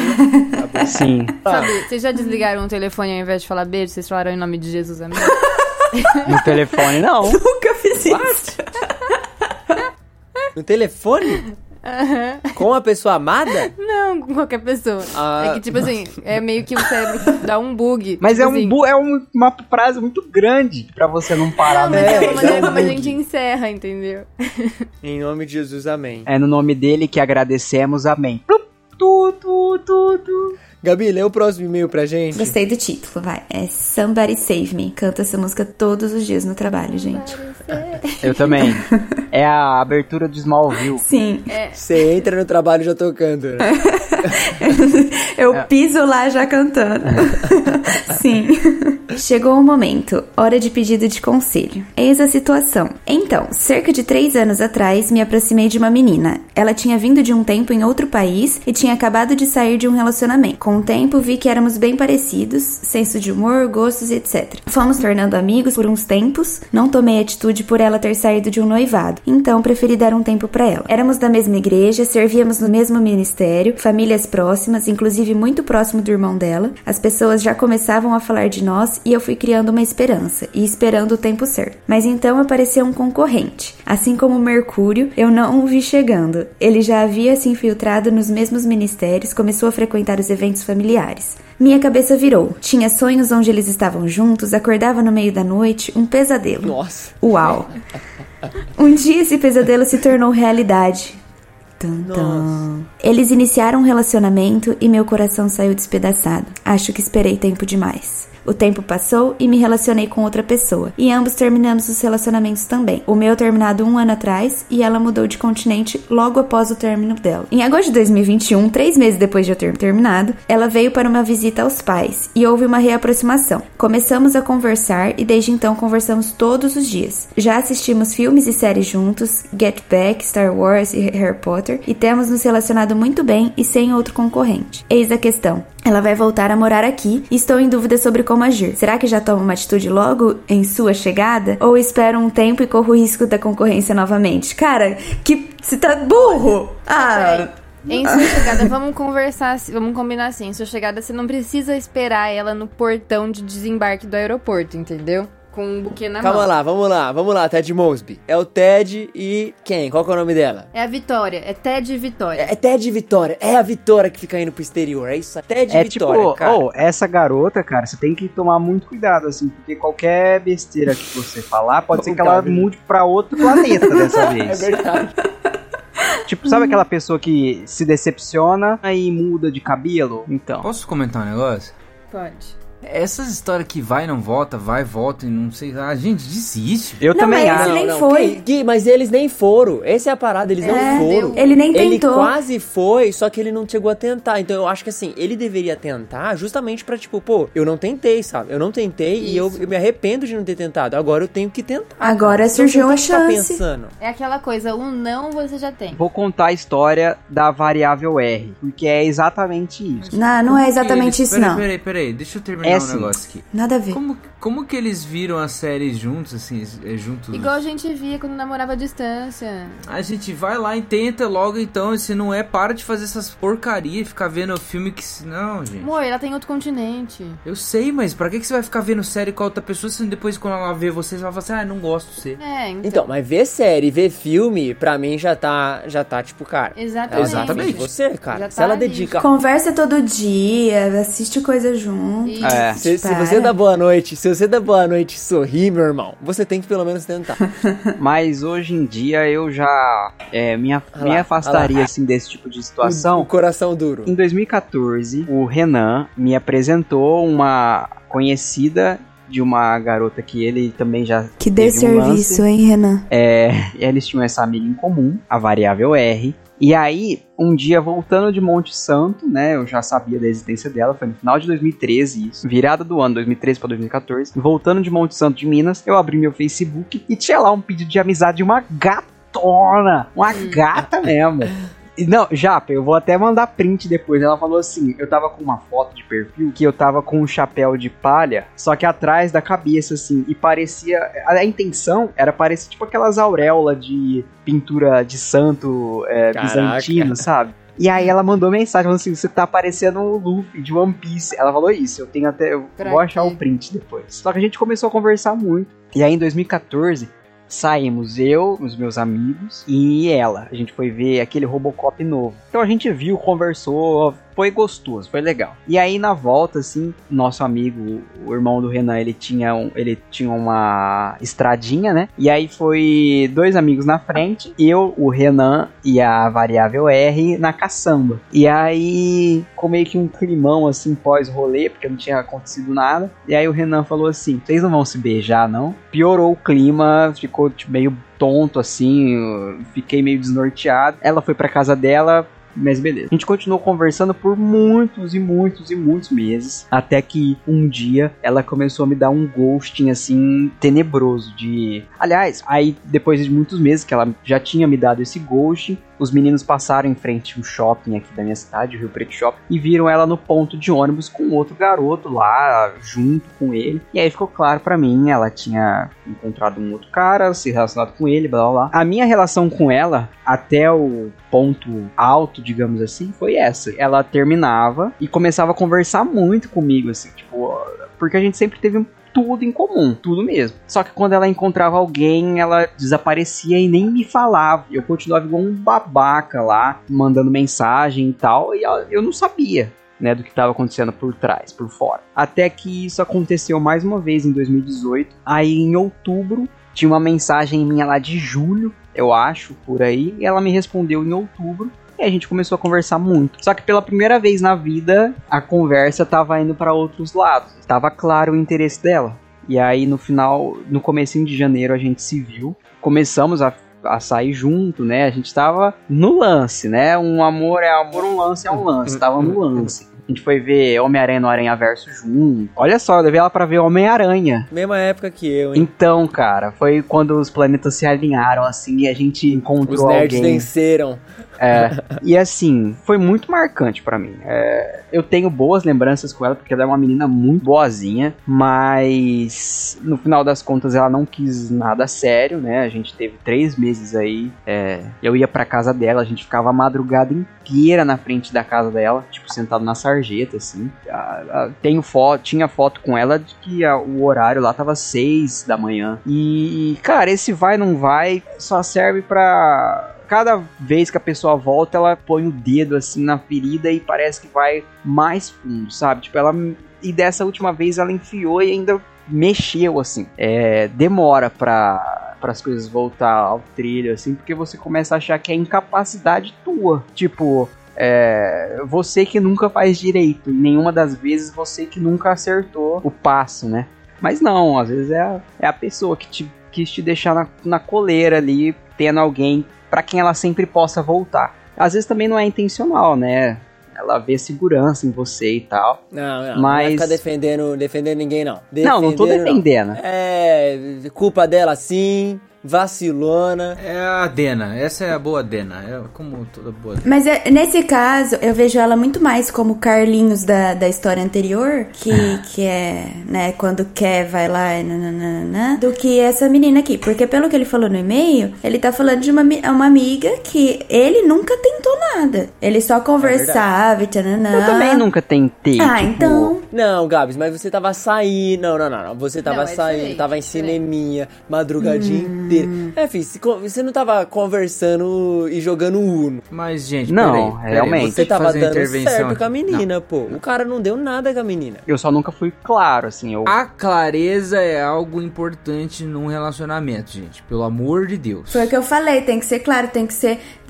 Na história do Carlinhos. É, então, tem que ser claro. Só que esse cara aqui, ele não teve nem nada, tipo, não teve nem um primeiro passo pra ele precisar ser claro sobre algo. A diferença é que a primeira situação é uma situação de defraudação. Aqui não, porque aqui não teve ninguém... Ainda não rolou isso. Ainda não rolou porque nada. Porque ele não se ainda declarou não nada. Mas assim, a minha posição pessoal, talvez todos vocês discordem, o quanto antes possível, antes de começar a ficar awkward a coisa, é claro que tem fase do romance, você vai sair com a pessoa e tem um esqueminha legal, você vai sair. Agora, não enrola, entendeu? Porque quanto mais você enrolar, é igual um sapo dentro de uma água fervendo. O negócio vai morrer, sabe? Seja claro com o seu sentimento. Tem que definir logo as coisas, mano. Entendeu? Tipo, o que aconteceu com o Gabs foi a mesma parada comigo, assim, e é uma merda. Tipo, você fica... A gente sabe o que a gente tá tendo, e nem vocês sabem o que vocês estão tendo. Vocês têm que, tipo, definir logo. A gente tá tendo isso, é assim, somos um casal, estamos namorando, vamos casar, blá, blá, blá. Você precisa ser claro. E, tipo, e se a pessoa não for clara com você, peça pra ela ser clara com você. E se ela não quiser ser, cara, segue em frente. Eu sei que dói, é difícil... Mas não fica se enganando de que um dia vocês vão se acertar, de que vocês são um casal diferente, de que só vocês se entendem. Nunca é assim, cara. Define logo os pontos, põe os pingos nos i, porque, meu, é zoado. Depois, quando você chegar no lugar e a pessoa falar assim, não era bem assim, e aí você vai descobrir que, tipo, nunca foi que bem você assim. Não você nutriu as coisas, né? Exato. Nunca foi bem assim. Tem que ter coragem pra ouvir o não. Parece que não passa, mas sempre passa. Sempre passa. E também tem que ter coragem pra, ainda que seja legal, você não caminhar por trilhas obscuras, assim. Porque esse negócio é tudo meio cinzento, né? Pô, será que ela gosta? Será que ela não gosta? E tal. E às vezes a gente tá tão confuso que a trilha de você não saber direito as coisas, ela é mais confortável. Porque você arriscar, você não quer ser claro. Claro demais, porque você tem medo que a pessoa fala não. E o não realmente vai fazer você sofrer por, sei lá, uma hora ou dias, dependendo da tua pessoa. E aí é mais confortável, sim, ficar numa situação assim. Porém, é mais confortável durante o acontecimento dela. Depois isso vai te assombrar por anos, anos e anos, porque é uma história sem resolução, sabe? Eu também já fiz isso, já tive relacionamentos que estavam nesse vai não vai, e aí era melhor não falar na minha cabeça, porque se falasse ia estragar tanto uma amizade quanto um negócio legal. E você fica meio com dó e meio indeciso, e às vezes você acha que você é apaixonado pela pessoa, às vezes você acha que não é, você não quer perder aquilo. Agora, meu, se você perder aquilo, você vai ganhar um namoro, o que provavelmente vai levar para um casamento, e é muito melhor que aquilo, né? Então, ou perde de uma vez uma coisa que pode ser só mais ou menos, ou você perde de uma vez uma coisa para que nasça uma coisa que é a mais maravilhosa de todas as coisas, que é o casamento, sabe? Pensa bem. Velho, pensa bem. Eu vou me declarar agora. Deixa eu abrir os autos. mas não fica perdendo, esperando o momento certo. Não, que, tipo, mas é o que a Isa falou também. De, tipo, não é você... Ela chegar, você tá no aeroporto ali com o buquê de flores. Mas ela chegar, você, tipo... Ah, e aí? Vamos sair, vamos se ver, nananã. E já vai, já... Eu falei pra Gabi essa semana, assim, pra Gabi e pra Bia, que eu meio que desaprendi, não tô acostumado com esse tipo de situação, assim. Às vezes bate o receio, assim, de você se sentir vulnerável de novo, né? Porque, pô, eu tô há tantos... Já faz uns bons anos aí que eu tô sem passar por isso, sem sofrer com nada disso. E você não quer, né? Óbvio, mas tem que dar a cara a tapa mesmo. Ó, gente, além desses conselhos, fica aí um conselho maior pra todos os crentola que estão ouvindo. Não se apaixonem por alguém em acampamentos, em eventos, em nada nesse sentido, tá bom? Eventos que duram 2, 3 dias, não é amor, é cilada. Então, não se apaixone. Não, mas é tão vai gostoso dar errado. Paquerar não vai em dar acampamento. É uma delícia paquerar em acampamento. Sair, péssimas experiências de acampamento. Todo mundo tem péssimas experiências, mas a vida é feita disso. Era legal mesmo, Gui. Você começar o primeiro dia do acampamento procurando aquela menininha e se encontrar. Você tem que escolher alguém, senão não faz sentido. Não, o evento não faz sentido. Cada evento, cada culto, cada negocinho, você tentava chegar próximo, a festa fantasia, você tava... Nossa, café da manhã, você acordava, putz, será que ela já acordou? Quem leu o próximo? Oi, Japa, oi, Gui, oi, Gabs, oi, demais conselheiros. Aqui quem fala é o Carlinhos. Não, tô brincando. Já pensou? Carlinhos não.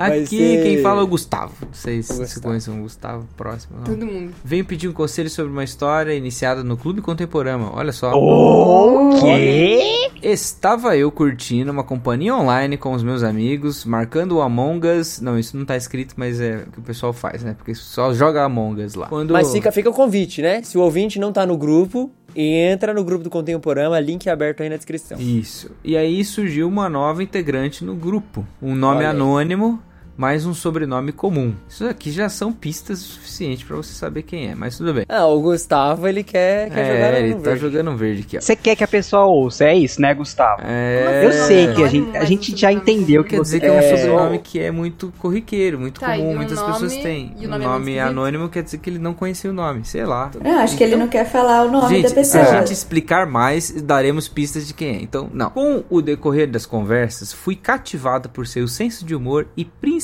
pelas risadas que dava de diversas coisas que eu falei. Ah lá, a menina quando tá afim, normalmente ela acha engraçado tudo que o cara diz. Aí vamos lá. Como se não fosse suficiente, descobri um gosto musical parecido com apreço especial por uma artista folclórica. Cara, a gente sabe dica. Quem é, né? É, então vamos lá. Tá bem engraçadão esse aqui. Num fatídico dia, conversando sobre filmes, acabei por criticar uma saga que ela ama. Confesso que até não sei se cometi um erro fatal ou simplesmente não significou nada. Mas espero que a segunda opção seja verdadeira. Tomara que ela não tenha ficado doída segundo a tua crítica. Tem gente que você critica um filme ou alguma coisa assim e pega ódio pela pessoa. Por exemplo, é fácil eu pegar ódio de gente que critica Obi-Wan, por exemplo, ou a direção dos episódios. Cara, o cara tá falando isso até aí. Mas vamos lá. Pedro Pamplona, vamos junto aqui criticar a Obi-Wan, por favor. Gente, obrigado. Moramos em lugares muito distantes, para ser preciso, exatos... Nossa, gente. Oh, pelo amor de Deus. 2.104,3 quilômetros. Pra que ele não quilômetros. Quer citar? Ele deu todas as pistas... Porque ele não tá falando com os outros aqui, ele tá falando diretamente com ela. Ok. A mariposa apaixonada de Guadalupe. É o Arlindo Orlando, né, com Gustavo? Certeza. Não, é o Arlindo Orlando agora. Esse tanto de quilômetro aqui... Ele tá mandando do caminhão. É ele tá do caminhão. Pois é. O que dificulta muito me redimir pessoalmente. Olha, ele tá pensando nesse negócio do filme que ele falou mal, né? Gente, às vezes não é nada, tá? Cara. Às vezes ela nem lembra mais. Ou, no mínimo, poder ouvir uma única risada ao vivo. Ah, isso é justo. Ouvir uma risada da... O coração bate forte, né, nerdão? Como todo bom nerd, tenho dificuldades em saber se ainda tenho chance ou se eu estou só recebendo uma cortesia virtual de uma amiga. Por isso mando esse e-mail. Olha lá. Quem sabe esse e-mail não resolve uma história. Vocês sabem quem são as pessoas? Eu já sei de tudo que acontece naquele grupo. Perdi tudo. Ainda tenho chance? Olha ele perguntando aqui. Ajudem-me. Ajuda ele. E aí, Gabi? Eu acho que todos os conselhos de todos os casos aqui seja transparente, conversa, abre o jogo. Claro. Não, é lógico que não perdeu tudo, né? Não estragou tudo porque criticou o negócio. Isso não. Só se isso aconteceu, desencana da menina, porque ela não vale a pena. Mas eu não entendi se ele tá querendo um conselho, tipo assim, vale a pena por ser muito longe ou... Não entendi muito bem qual é o conselho que ele tá querendo. Não, eu acho que a parada dele é que assim, eu acho, esse é o meu primeiro, não é nenhum conselho, mas é a minha primeira percepção, eu acho que você deveria dar uma regulada nisso. Eu acho que você tá se desesperando por um quesito muito mínimo, assim. Talvez não tenha sido nada, seja só uma impressão sua. Tipo, cara, eu não acho que ela pirou com você porque você criticou a saga favorita dela, tá ligado? E, tipo, talvez você só esteja vendo ali um pelinho no ovo e que não realmente arruinou sua chance. Agora, não sei, não conheço a menina, mas eu consideraria aí 2.104 quilômetros, porque, cara, é chão, velho. É, eu ia falar isso exatamente chão, agora. Véio. Eu ia falar, mano, vocês não vão falar nada dos 2000. Não, é muito chão. Você tá maluco. Ela pode até gostar de uma artista folclórica, cara, mas... Ó. A não ser que você seja o Arlindo Orlando pra pegar o seu caminhão e cruzar isso aí. Cara. Dá pra superar essas coisas, mas é... Não. Cara, eu vou falar do ponto de vista de alguém que namorou à distância. Nossas cidades eram 500 quilômetros de distância. 400 quilômetros de distância. Cara, não é fácil. Não é fácil. Você... Ah, eu quero namorar... Por exemplo, a gente tem... Você que participa de uma igreja, por exemplo, ou de um grupo que nem o Contemporâneo, que tem gente de todo lugar do país, e aí você vai fazer, sei lá, uma viagem, um congresso, e você se apaixona pela menina e começa a conversar e tal. É, um dos pontos... que você precisa ver também é a distância, tá? Às vezes a gente tem muitas histórias que dão certo de namoros à distância, mas pra cada história que dá certo, você tem trocentas histórias que dão errado. Considere bastante isso, sim, mesmo. Talvez configure seus olhos pra um pouco mais perto. Uma pergunta, ele eu não sei se ele deixou isso claro. É só no grupo que conversa ou existe uma conversa ali só? Não, provavelmente deve rolar entre eles também, né? Provavelmente deve rolar uma conversa. Bom, se não rolar, começa por aí, né? Se não rolar... vai trocar uma ideia. Mas eu acho assim, cara, 2100 e poucos quilômetros e você nunca viu essa pessoa pessoalmente, ela nunca te viu pessoalmente. O Gui deu um exemplo da gente, só que assim, a gente se via a cada 15 dias. Sim. É muito diferente de alguém que mora... E outra, e vocês se viram pessoalmente antes de tomar essa decisão também? Sim. Vocês se viram, teve uma parada ali e tal. Agora, ai, mano, eu não sei, eu tenho uma dificuldade com, tipo, não ver a pessoa, não conhecer a pessoa pessoalmente e iniciar algo assim, tá ligado? Tipo, sem ver a pessoa. Agora eu também. Agora, né? Agora. Mas, ó, é porque esse ano... Assim, eu acho que eu vi como é importante uma opção... Não, digo opção assim, você vê a possibilidade em alguém que está do seu lado. Antes eu não via. E aí o meu caso foi, a pessoa era de mais de 2.000 quilômetros de distância. Mano, eu tenho uma música pra vocês. Começa com lá, lá, lá. Lá, lá, lá, lá. Lá, lá, lá, lá, lá, lá, lá. É dos Beatles? Não, é a música que fala que faz muito tempo que eu me lembro que você implicava comigo, mas hoje eu vejo que tanto tempo me deixou muito mais calmo. O meu comportamento egoísta, seu temperamento difícil, você me achava meio esquisito e eu te achava tão chata. Mas tudo o que acontece na vida tem um momento e um destino. Viver é uma arte, é um ofício, só que precisa cuidado. Pra perceber que olhar só pra dentro é o maior desperdício, que o amor pode estar do seu lado. Nossa, eu cansei de tocar essa música. Boa. Tocava essa música em praça, tocava essa música na igreja, tocava essa música no acampamento, tocava essa música na serenata, tocava essa música no chuveiro, tocava essa música no ônibus, tocava essa música no lugar. Do seu lado. Olha pro seu lado. O amor é o calor.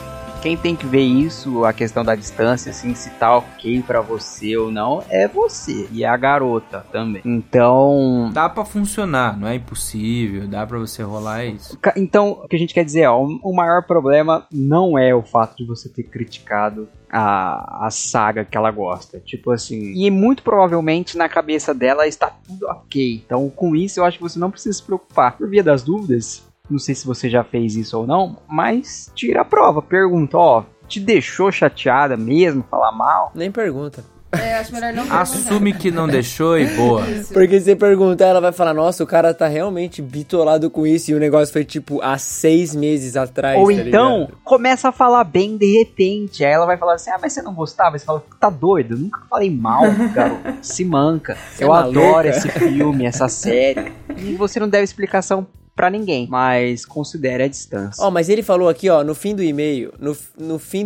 ele fala assim, ó, ajude-me. Meu desejo e minha afeição não mudaram, mas uma palavra de vocês me silenciará para sempre. Então o cara colocou em nossas mãos ele ir em frente ou não. A gente precisa realmente definir isso aqui. Segue em frente ou não? Olha, meu voto é não. Eu voto não também. Desistir, ele tá gostando... Não, ele tem esse interesse e ele pediu pra gente decidir. Ele continua ou não? E aí, Gui, você que acha que sabe quem é garoto, você aconselha ele a seguir? Gente, você tá colocando peso demais no conselho das pessoas, você tá decidindo a vida do rapaz. Ele que pediu pra gente decidir. É isso aí, ele que pediu. É muito pesado, eu não quero, não interessa ele pedir ou não. Meu conselho é se responsabilize por suas decisões. É, assuma seus B.O. Só eu e a Isa fomos sinceros, desista. Eu desistiria, na moral, se não tem nada muito substancial na coisa. Ah, cara, olhe para perto. Ano passado eu lembro que o Gui tava aqui em Rio Preto e a gente foi comendo um lanche lá. E a gente até abriu, você lembra? Abriu o Google Maps, ficou vendo onde tinha igreja presbiteriana lá na cidade da menina. Porque, tipo assim, nossa, vai rolar super. Não deu, acho que um mês já Elvis, né? E, como eu falei, 2.000 quilômetros de distância. E a questão é que você vai ter que ter muita conversa pelo WhatsApp. Tipo assim, a todo instante você vai ter que ficar tirando assunto de onde você nem sabe, né? Que dá pra tirar. Tipo assim, tirar água de pedra mesmo. E vai ser muito exaustivo, tanto pra você e pra ela, porque vocês não vão aguentar manter esse ritmo, a demanda que é os 2.000 quilômetros de distância pede. Assim, não é que vocês não vão aguentar, mas é meio que um peso insuportável. Aí termina dizendo, faz o que você quiser, amigo, só quando eu. Próximo e-mail, então. Não é necessária a identificação do nome, hein? Okay. Muda o nome e a cidade. Qual vai ser o nome dela? Muda o nome e a cidade. Vamos lá, vamos falar que é a... Ela vai ser a... Maria Antonieta. Maria Antonieta. Aquela cidade do Jairinho lá do... Pindamonhangaba. É. Acapulco. Acapulco também, é. Acapulco é boa, hein? Maria Antonieta de Acapulco. Tá, Chiquinha Acapulco. Pode ser Chiquinha. Chiquinha Acapulco. Não deixe para amanhã o que se pode fazer hoje. Chiquinha Acapulco. Vou começar do início, ótima escolha, contando sobre o primeiro romance aos 10, quase 11 anos. Talvez romance seja uma palavra muito forte. Acredito que provavelmente era platônico, no fim nunca soube. Dentre todos os garotos da minha turma, tinha esse que era um dos meus grandes amigos. Isso foi lá pelo final da terceira, quase quarta série. Eu tinha minhas amigas também, porém diferente delas, com ele eu tinha a sensação de que poderia ser a nerd que eu já era naquela época tranquilamente. Sentar no recreio, trocar tazos e figurinhas, falar sobre os animes e jogos que assistimos, etc. Com o passar do tempo, meio que comecei a gostar dele, mas deixei de contar devido à timidez, porque eu tinha medo que aquela amizade legal acabasse ou ficasse esquisita depois disso. Então guardei e deixei isso pra depois. Começando a série nova, a quarta série no caso, né? Comecei a sentir que o tempo estava acabando, logo que a escola que estudávamos não tinha continuação após a quarta série, seríamos separados. Então, por que não contar? Não contei. Uai! E mais uma vez deixei pra lá e vida que segue. Final do ano, data da formatura próxima, cartas para os pais, convites para parentes, tudo preparado para o fim da jornada naquela escola e pensei, vou contá-lo na formatura. Dia de festa, momento perfeito. Formatura de quarta série, velho? É, acabar a escola. Formatura de quarta série se acaba e vai pro salgadinho no final da escola ali. É isso aí. É, dia de festa, momento perfeito. Mesmo que não o veja depois disso, pelo menos não deixarei nada pendente. Oh. Terminando o último dia de aula, fui pra casa e aguardei o tão esperado momento. Pois é, dezembro chove, né? Um dia antes da formatura choveu, ruas alagaram e o local onde seria a formatura também alagou. A água invadiu as salas, ventos levaram as telhas e tetos de gesso caíram. Resumindo, fomos avisados que não haveria nenhuma festa de formatura. O fim de tudo já Deus havia chegado... certo por linhas tortas. Exato. O fim de tudo já havia chegado e eu nunca mais vi o bendito menino. Ô, louco, velho! Um dia passando na rua com minha mãe, já iniciado o ano de escola, nos esbarramos com a antiga secretária da escola passada. E claro, perguntei por ele. Afinal, ele poderia estar estudando em outra escola próxima à minha, quem sabe. A esperança é a última que morre. Espera aí. Pode dar muito errado esse e-mail. Porque eu pensei um negócio muito trágico aqui. Ela falou de chuva e não sei o que lá. Ah, ok. Eu saquei. Meio Your Name, uma parada. Nossa, assim, né? Não. Tomara que não, vai, beleza. Tá, e, claro, perguntei pra ele, tarana, a esperança é a última que morre, porém acontece que após a formatura os pais do menino se separaram. E ele foi morar com o pai pelo menos 3 estados de distância do meu. Pô, é mais trágico do que... É. Do que eu pensei não era mais trágico. Divórcio é pior do que amor. Frases de uma casada. Com o fim de tudo isso, tudo que ficou foi uma pendência esquecida, não importante, relembrada neste carismático e-mail, e um ensinamento que também não segui nos anos seguintes. Fim. Muito bom. Ó, ou seja...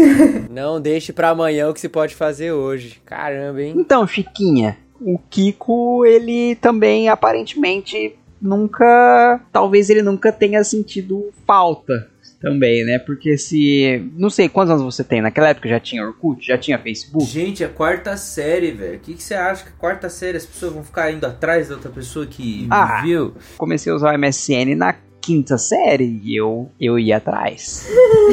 A vida muda muito. Eu dei aula pra essa idade, né? Então, essa formatura aí que não teve, eu era o professor que estava na formatura dando os diplomas pra galera. Eu era professor de ensino fundamental. Gente, muda tanta coisa depois.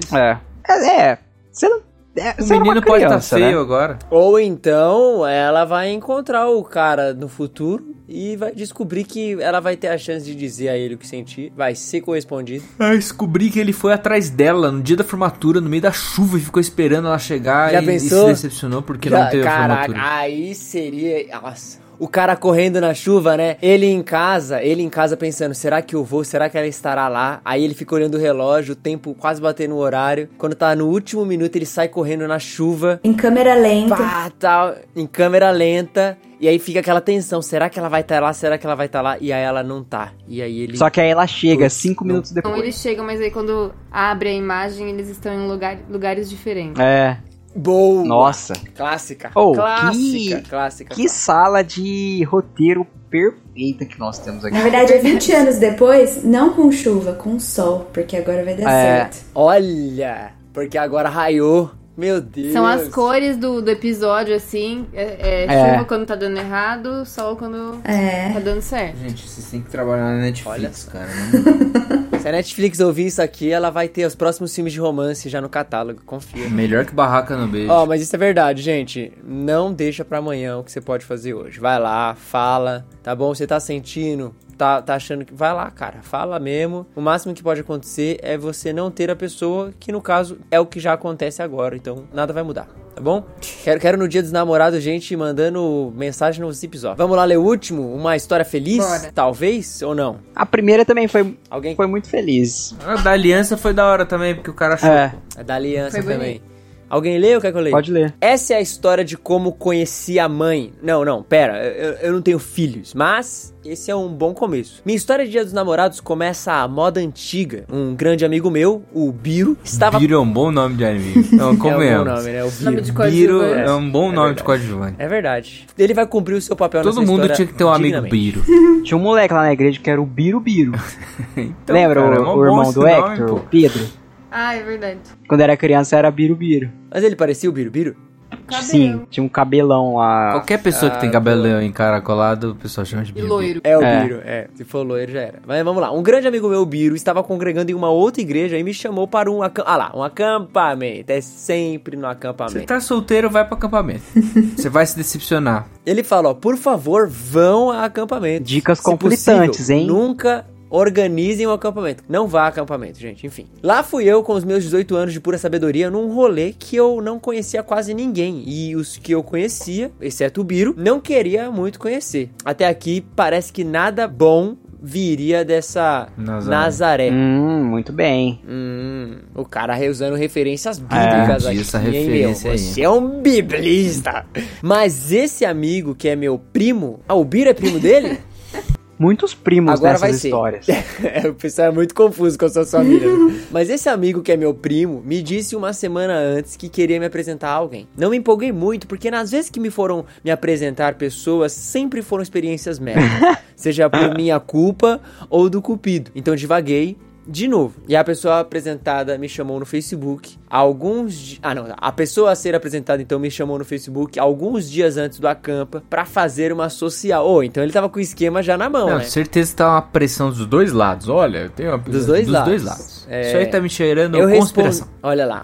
Eu respondi educadamente e só. Corta pro dia do evento, convenci um amigo, olha lá, um terceiro amigo aí, não sei se é o primo, mas agora é o Felipe, a ir comigo no acampo. Chegamos na igreja, algumas pessoas nos cumprimentaram e eu vi a morena num vestido longo e pensei, ela é muito bonita e tem um sorriso bem bonito também. Mas não criei expectativas, um passo de cada vez. A galera foi fazendo bastante bagunça no ônibus, uma experiência padrão de acampamento. E a única coisa que de diferente foi chegar no acampa e ver que um rapaz estava tomando um cuecão. Clássico, mano. Um cuecão. Não sei como traduzir isso para os regionalismos, mas aqui, no caso aqui, ele tá falando de São Paulo, todo lugar é cuecão, né, gente? Eu sempre conheci como cuecão. Tem que tomar cuidado do jeito que você levanta a cueca, porque você pode rasgar a cueca da pessoa. Então, tem um jeito certo. Mas aqui é o ato de levantar uma pessoa pela cueca. E antes que eu pudesse falar algo, o rapaz desceu e a cueca ficou na mão dos dois algozes. Aí, ó. Rasgou, tem que tomar cuidado, velho. Ficou com a mão na frente e outra atrás. Pelado com a mão no bolso. Mas vamos lá. Vamos à parte que interessa. Quando eu apliquei a filosofia Charlie Harper... Meu Deus, que Nossa. Isso? Nossa. Se acalma, hein, Roxo. O que você fez? Se acalma. O que você usou? Já pediu pra se acalmar. Não é tão grave. Quando vi que não teria um tempo pra conversar com ela no evento, porque sempre tinha uma mala torrando a minha paciência, coloquei a filosofia em prática. E a filosofia é... afaste-a do rebanho. Chamei ela pra jogar uma sinuca no salão de jogos. Olhando pra trás, talvez não tenha sido uma boa ideia. KKKKK. Ela aceitou e fomos jogar e tentar conversar. 30 segundos depois, um outro jovem apareceu. Eita, certo ele? Calma aí. Um outro jovem apareceu pra não nos deixar a sós. Porque esses negócios de acampamento sempre tem esse coisa assim, não pode deixar duas pessoas sozinhas conversando, entendeu? Entendi, mas o terceiro tava ali de... Ou de xarope, tava interessado na menina também. Mas enfim. Me interessei por ela e quando voltamos ao do acampamento, já tinha o número do celular dela. Cara, pegou o número, já tá meio caminho andado. Na quarta-feira de cinzas, já estávamos... então foi ali no final do ano, em novembro, olha aí. Na quarta-feira de cinzas, como já estávamos assim, final do ano, novembro, quarta-feira de cinzas é carnaval, amigo. Ah, é? É que eu sou do Japão, é ao contrário, pô. Você não sabe. Agora... Você é diferente, ver, né? Tipo, é que eu sou do Japão. Enfim, na quarta-feira de cinzas já estávamos gastando... Não, acho que você tirou novembro. Eu confundi com o dia da consciência negra, mano. Não é o dia da consciência negra no final do ano? Não, mano. Em novembro tem dia de finados, que é o mais próximo de... Dia de finados, é isso. Ai, meu Deus. É o dia que só chove. É quase cinzas, tá ali relacionado, pô. Finados, mas finados crema, não tem acampamento. Cinzas. Mas enfim, na quarta-feira de cinzas já estávamos gastando todos os créditos possíveis em SMS e conversando um pouco pelo SMN. MSN. Saudades do melhor MSN. App. Calma aí, gente, eu embananei. No Japão não tem MSN. É que no Japão é diferente. Gente, eu não acredito. No Japão é SMN. Não acredito. E conversando um pouco pelo MSN.